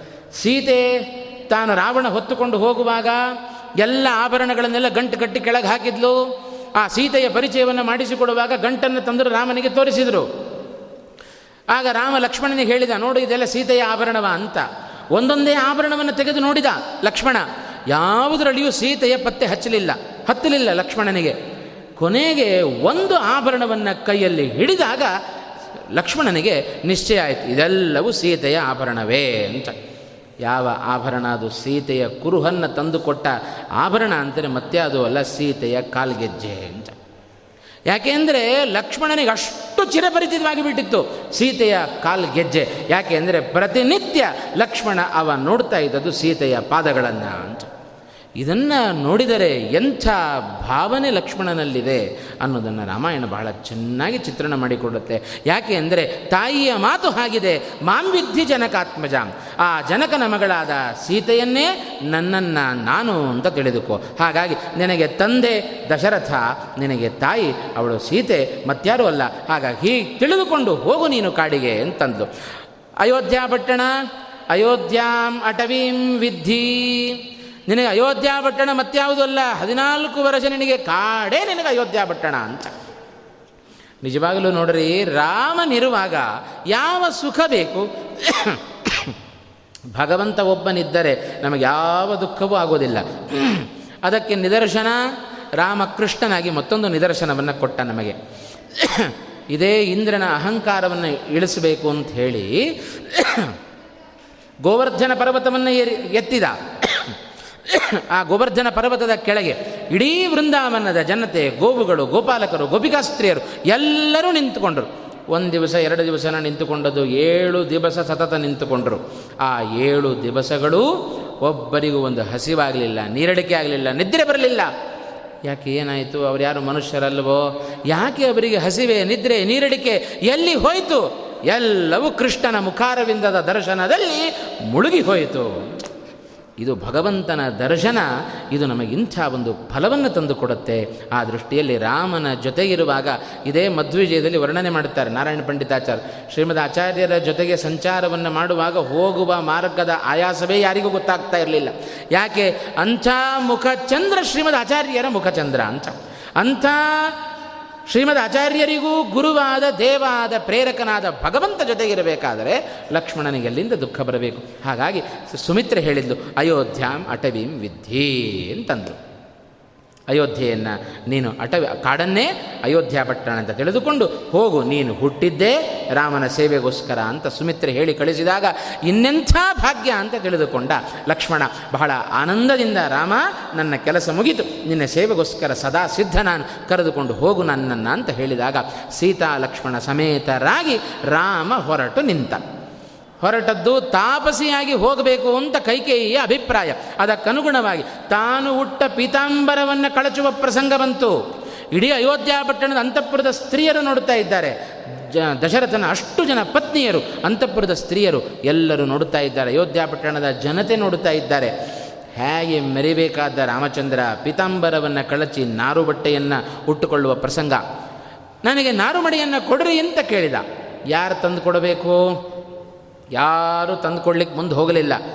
ಓಡಿ ಹೋದ್ಲಂತೆ ಕೈಕೇಯಿ ಮೊದಲು. ಹೋಗಿ ಒಂದಲ್ಲ, ಮೂರು ನಾರುಮಡಿಯನ್ನು ತಂದಲು ಅಂತ. ಯಾಕೆ ಅಂದರೆ ಮೂರು ಜನ ಹೊರಟಿದ್ದಾರಲ್ಲ, ಮೂವರು ಸಮವಸ್ತ್ರವನ್ನು ಧಾರಣೆ ಮಾಡಲಿ ಅಂತ ಹೇಳಿ ಮೂವರಿಗೂ ನಾರುಮಡಿಯನ್ನು ತಂದುಕೊಟ್ಟವಳು ಸೀತೆ ಕೈಕೇಯಿ ತಂದುಕೊಟ್ಲು ಅಂತ. ಕೈಕೇಯಿ ತಂದುಕೊಟ್ಟಿದ್ದಾಳೆ. ಆ ದೃಶ್ಯವನ್ನು ಕಂಡಾಗ ಬಹಳ ಮರುಕಾಯಿತು ಎಲ್ಲರಿಗೂ. ಆದರೂ ಮಾತನಾಡುವ ಧೈರ್ಯ ಯಾರಿಗೂ ಇಲ್ಲ. ಎಲ್ಲರೂ ರಾಮನ ಕೈಗೆ ಒಂದು ಕೊಟ್ಟಿದ್ದಾಳೆ, ಲಕ್ಷ್ಮಣನ ಕೈಗೆ ಒಂದು ಕೊಟ್ಟಿದ್ದಾಳೆ. ಇದನ್ನೇ ರಾಯರು ಹೇಳಿದರು, ವಲ್ಕಲಿ, ನಾರುಮಡಿಯನ್ನು ಹುಟ್ಟಿದ್ದ, ಹುಟ್ಟಿದ ರಾಮಚಂದ್ರ ಅಂತ ನಾರುಮಡಿಯನ್ನು ಉಡುವ ಹಿನ್ನೆಲೆಯಲ್ಲಿ ರಾಮಾಯಣ ಇಷ್ಟು ಪ್ರಸಂಗಗಳನ್ನು ನಮ್ಮ ಮುಂದೆ ಇಟ್ಟಿತು ಅಂತ. ನಾರುಮಡಿಯನ್ನು ಹುಟ್ಟುಕೊಳ್ಳುವ ಪ್ರಸಂಗ ಮೂವರೂ ನಾರುಮಡಿಯನ್ನು ಹುಟ್ಟಿದ್ದಾರಂತೆ. ರಾಮನ ಕೈಗೆ ಒಂದು ಹೋಯಿತು, ಅವನಿಗೆ ಧೋತ್ರ ಹುಟ್ಟ ಅಭ್ಯಾಸ ಇತ್ತು, ನಾರುಮಡಿಯನ್ನು ಅನಾಯಾಸವಾಗಿ ಹುಟ್ಟಿಕೊಂಡ ಲಕ್ಷ್ಮಣನು ಹಾಗೆ ಮಾಡಿದ ಸೀತೆಯ ಸರದಿ ಬಂತು. ಎಂದು ಪೀತಾಂಬರವನ್ನು ತೊಟ್ಟು ಅಭ್ಯಾಸವೇ ಹೊರತು ಸೀತೆಗೆ ನಾರುಮಡಿಯನ್ನು ತಾಪಸಿಯರಂತೆ ನಾರುಮಡಿಯನ್ನು ಹುಟ್ಟು ಅಭ್ಯಾಸ ಇಲ್ಲ. ಸೀತೆಯ ಕೈಗೆ ನಾರುಮಡಿ ಬಂದಿದೆ, ಏನು ಮಾಡಬೇಕು ಅಂತ ಪಾಪ ಗೊತ್ತಾಗ್ತಾ ಇಲ್ಲ ಸೀತೆಗೆ. ಮುಗ್ಧಳಾದ ಸೀತೆ ರಾಮನ ಕಡೆಗೆ ನೋಡಿದಳಂತೆ. ರಾಮ, ಮುಂದೇನು ಮಾಡಬೇಕು? ಕೈಗೆ ನಾರುಮಡಿ ಬಂದಿದೆ. ಮುಂದೇನು ಮಾಡಬೇಕು? ನೀವಿಬ್ಬರು ಉಟ್ಕೊಂಡ್ಬಿಟ್ರಿ, ನನಗತಿ ಏನು ಅಂತಂದು. ರಾಮನೇ ಹೋಗಿ ಉಡಿಸುವ ಪ್ರಸಂಗ ಇಡೀ ಅಯೋಧ್ಯ ಪಟ್ಟಣದ ಜನತೆಯ ಮನಸ್ಸನ್ನು ಚೆನ್ನಾಗಿ ಕಲಕಿಬಿಡ್ತು ಅಂತ. ಮೊದಲೇ ದುಃಖದಿಂದ ಕೂಡಿದ ಅಯೋಧ್ಯ ಪಟ್ಟಣದ ಜನತೆ ರಾಮ, ಲಕ್ಷ್ಮಣ, ಸೀತೆಯರ ಅವಸ್ಥೆಯನ್ನು ಕಂಡಾಗ ಯಾರಿಗೂ ದುಃಖ ತಡ್ಕೊಳ್ಳಿಕ್ಕಾಗಲಿಲ್ಲ ಅದುವರೆಗೂ ಬಾಯಿ ಮುಚ್ಚಿಕೊಂಡು ಸುಮ್ಮನೆ ಕೂತ ವಸಿಷ್ಠರು ತಾವು ಬಾಯಿ ತೆರೀತಾ ಇದ್ದಾರೆ ಅಂತ. ವಸಿಷ್ಠರ ಮಾತುಗಳು ಬಹಳ ವಿಸ್ತಾರವಾಗಿ ರಾಮಾಯಣದಲ್ಲಿ ಬಂದಿದೆ. ವಸಿಷ್ಠರು, ವಸಿಷ್ಠ ಸುಮಂತ್ರ ಜೊತೆಗೆ ದಶರಥ ಪ್ರತಿಯೊಬ್ಬರೂ ಸುಮ ಕೈಕೇಯಿಯನ್ನು ಚೆನ್ನಾಗಿ ನಿಂದನೆ ಮಾಡ್ತಾ ಇದ್ದಾರೆ. ಆದರೆ ಯಾರ ಮಾತು ಕೈಕೇಯಿಯ ಮನಸ್ಸಿನ ಒಳಗೆ ಹೋಗ್ತಾ ಇಲ್ಲ ಅಂತ. ಯಾಕೆಂದರೆ ಅಷ್ಟು ದುರಾಗ್ರಹ ಅವಳಲ್ಲಿ ತುಂಬಿಬಿಟ್ಟಿದೆ ಅಂತ. ಹಾಗಾಗಿ ಯಾರಾದರೂ ಹೇಳುವ ಮಾತುಗಳು ನಮ್ಮ ಒಳಗೆ ಹೋಗಬೇಕು ಅಂದರೆ ಒಳಗಿರುವ ನಮ್ಮ ಭಾವನೆಯನ್ನು ಮೊದಲು ಹೊರಗೆ ಹಾಕಬೇಕು. ಆಗ ಮತ್ತೊಬ್ಬರು ಹೇಳಿದ ಮಾತುಗಳು ನಮ್ಮ ಒಳಗಡೆ ಹೋಗ್ತಾವೆ ಅಂತ. ಚೆನ್ನಾಗಿ ಮೊದಲೇ ನಾವು ಆಗ್ರಹವನ್ನು ತುಂಬಿಕೊಂಡ್ರೆ ಸಜ್ಜನರು ಹೇಳುವ ಯಾವ ಮಾತುಗಳು ನಮ್ಮ ಕಿವಿಗೆ ಹೋಗೋದಿಲ್ಲ. ಯಾವ ಶಾಸ್ತ್ರದ ಮಾತುಗಳು ನಮ್ಮ ಕಿವಿಗೆ ಹೋಗೋದಿಲ್ಲ. ಯಾವ ಶ್ರುತಿ ಸ್ಮೃತಿಗಳ ಮಾತುಗಳು ನಮ್ಮ ಒಳಗಡೆ ಹೋಗೋದಿಲ್ಲ ಅಂತ. ಹಾಗಾಗಿ ಎಂದೂ ದುರಾಗ್ರಹಕ್ಕೆ ಒಳಗಾಗದೆ ಸಜ್ಜನರು ಹಿತೈಷಿಗಳು ಹೇಳುವ ಮಾತನ್ನು ಸದಾ ಕೇಳುವ ಪರಿಪಾಠ ನಮ್ಮಲ್ಲಿ ಇರಬೇಕು ಅಂತ. ಆ ಒಂದು ಸ್ವಭಾವವನ್ನು ರಾಮಚಂದ್ರನಲ್ಲಿ ನಾವು ಕಾಣ್ತಾ ಇದ್ದೇವೆ. ಕೈಕೇಯಲ್ಲಿ ಅದನ್ನು ಕಾಣಲಿಲ್ಲ ಅಂತ.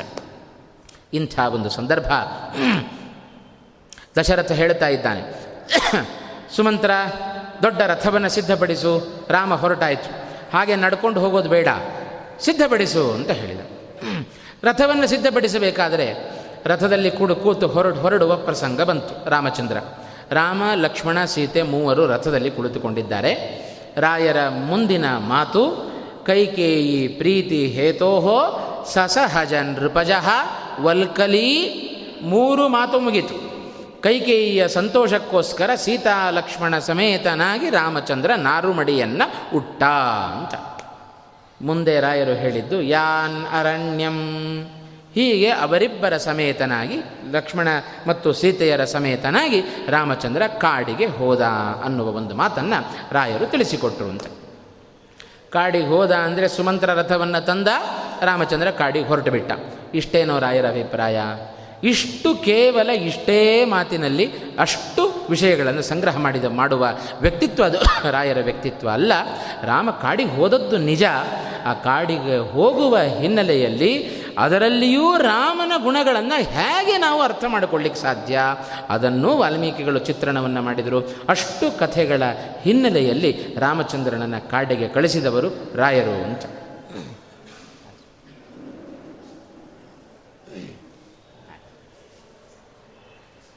ಆ ಅಂಶವನ್ನು ನಾಳೆ ದಿವಸದ ಪ್ರವಚನದಲ್ಲಿ ನೋಡೋಣ ಅಂತ ಹೇಳ್ತಾ ಇವತ್ತಿನ ಪ್ರವಚನವನ್ನು ಇಲ್ಲಿಗೆ ಮುಕ್ತಾಯಗೊಳಿಸ್ತಾ ಇದ್ದೇನೆ. ಶ್ರೀಕೃಷ್ಣಾರ್ಪಣಮಸ್ತು. Hare Srinivas.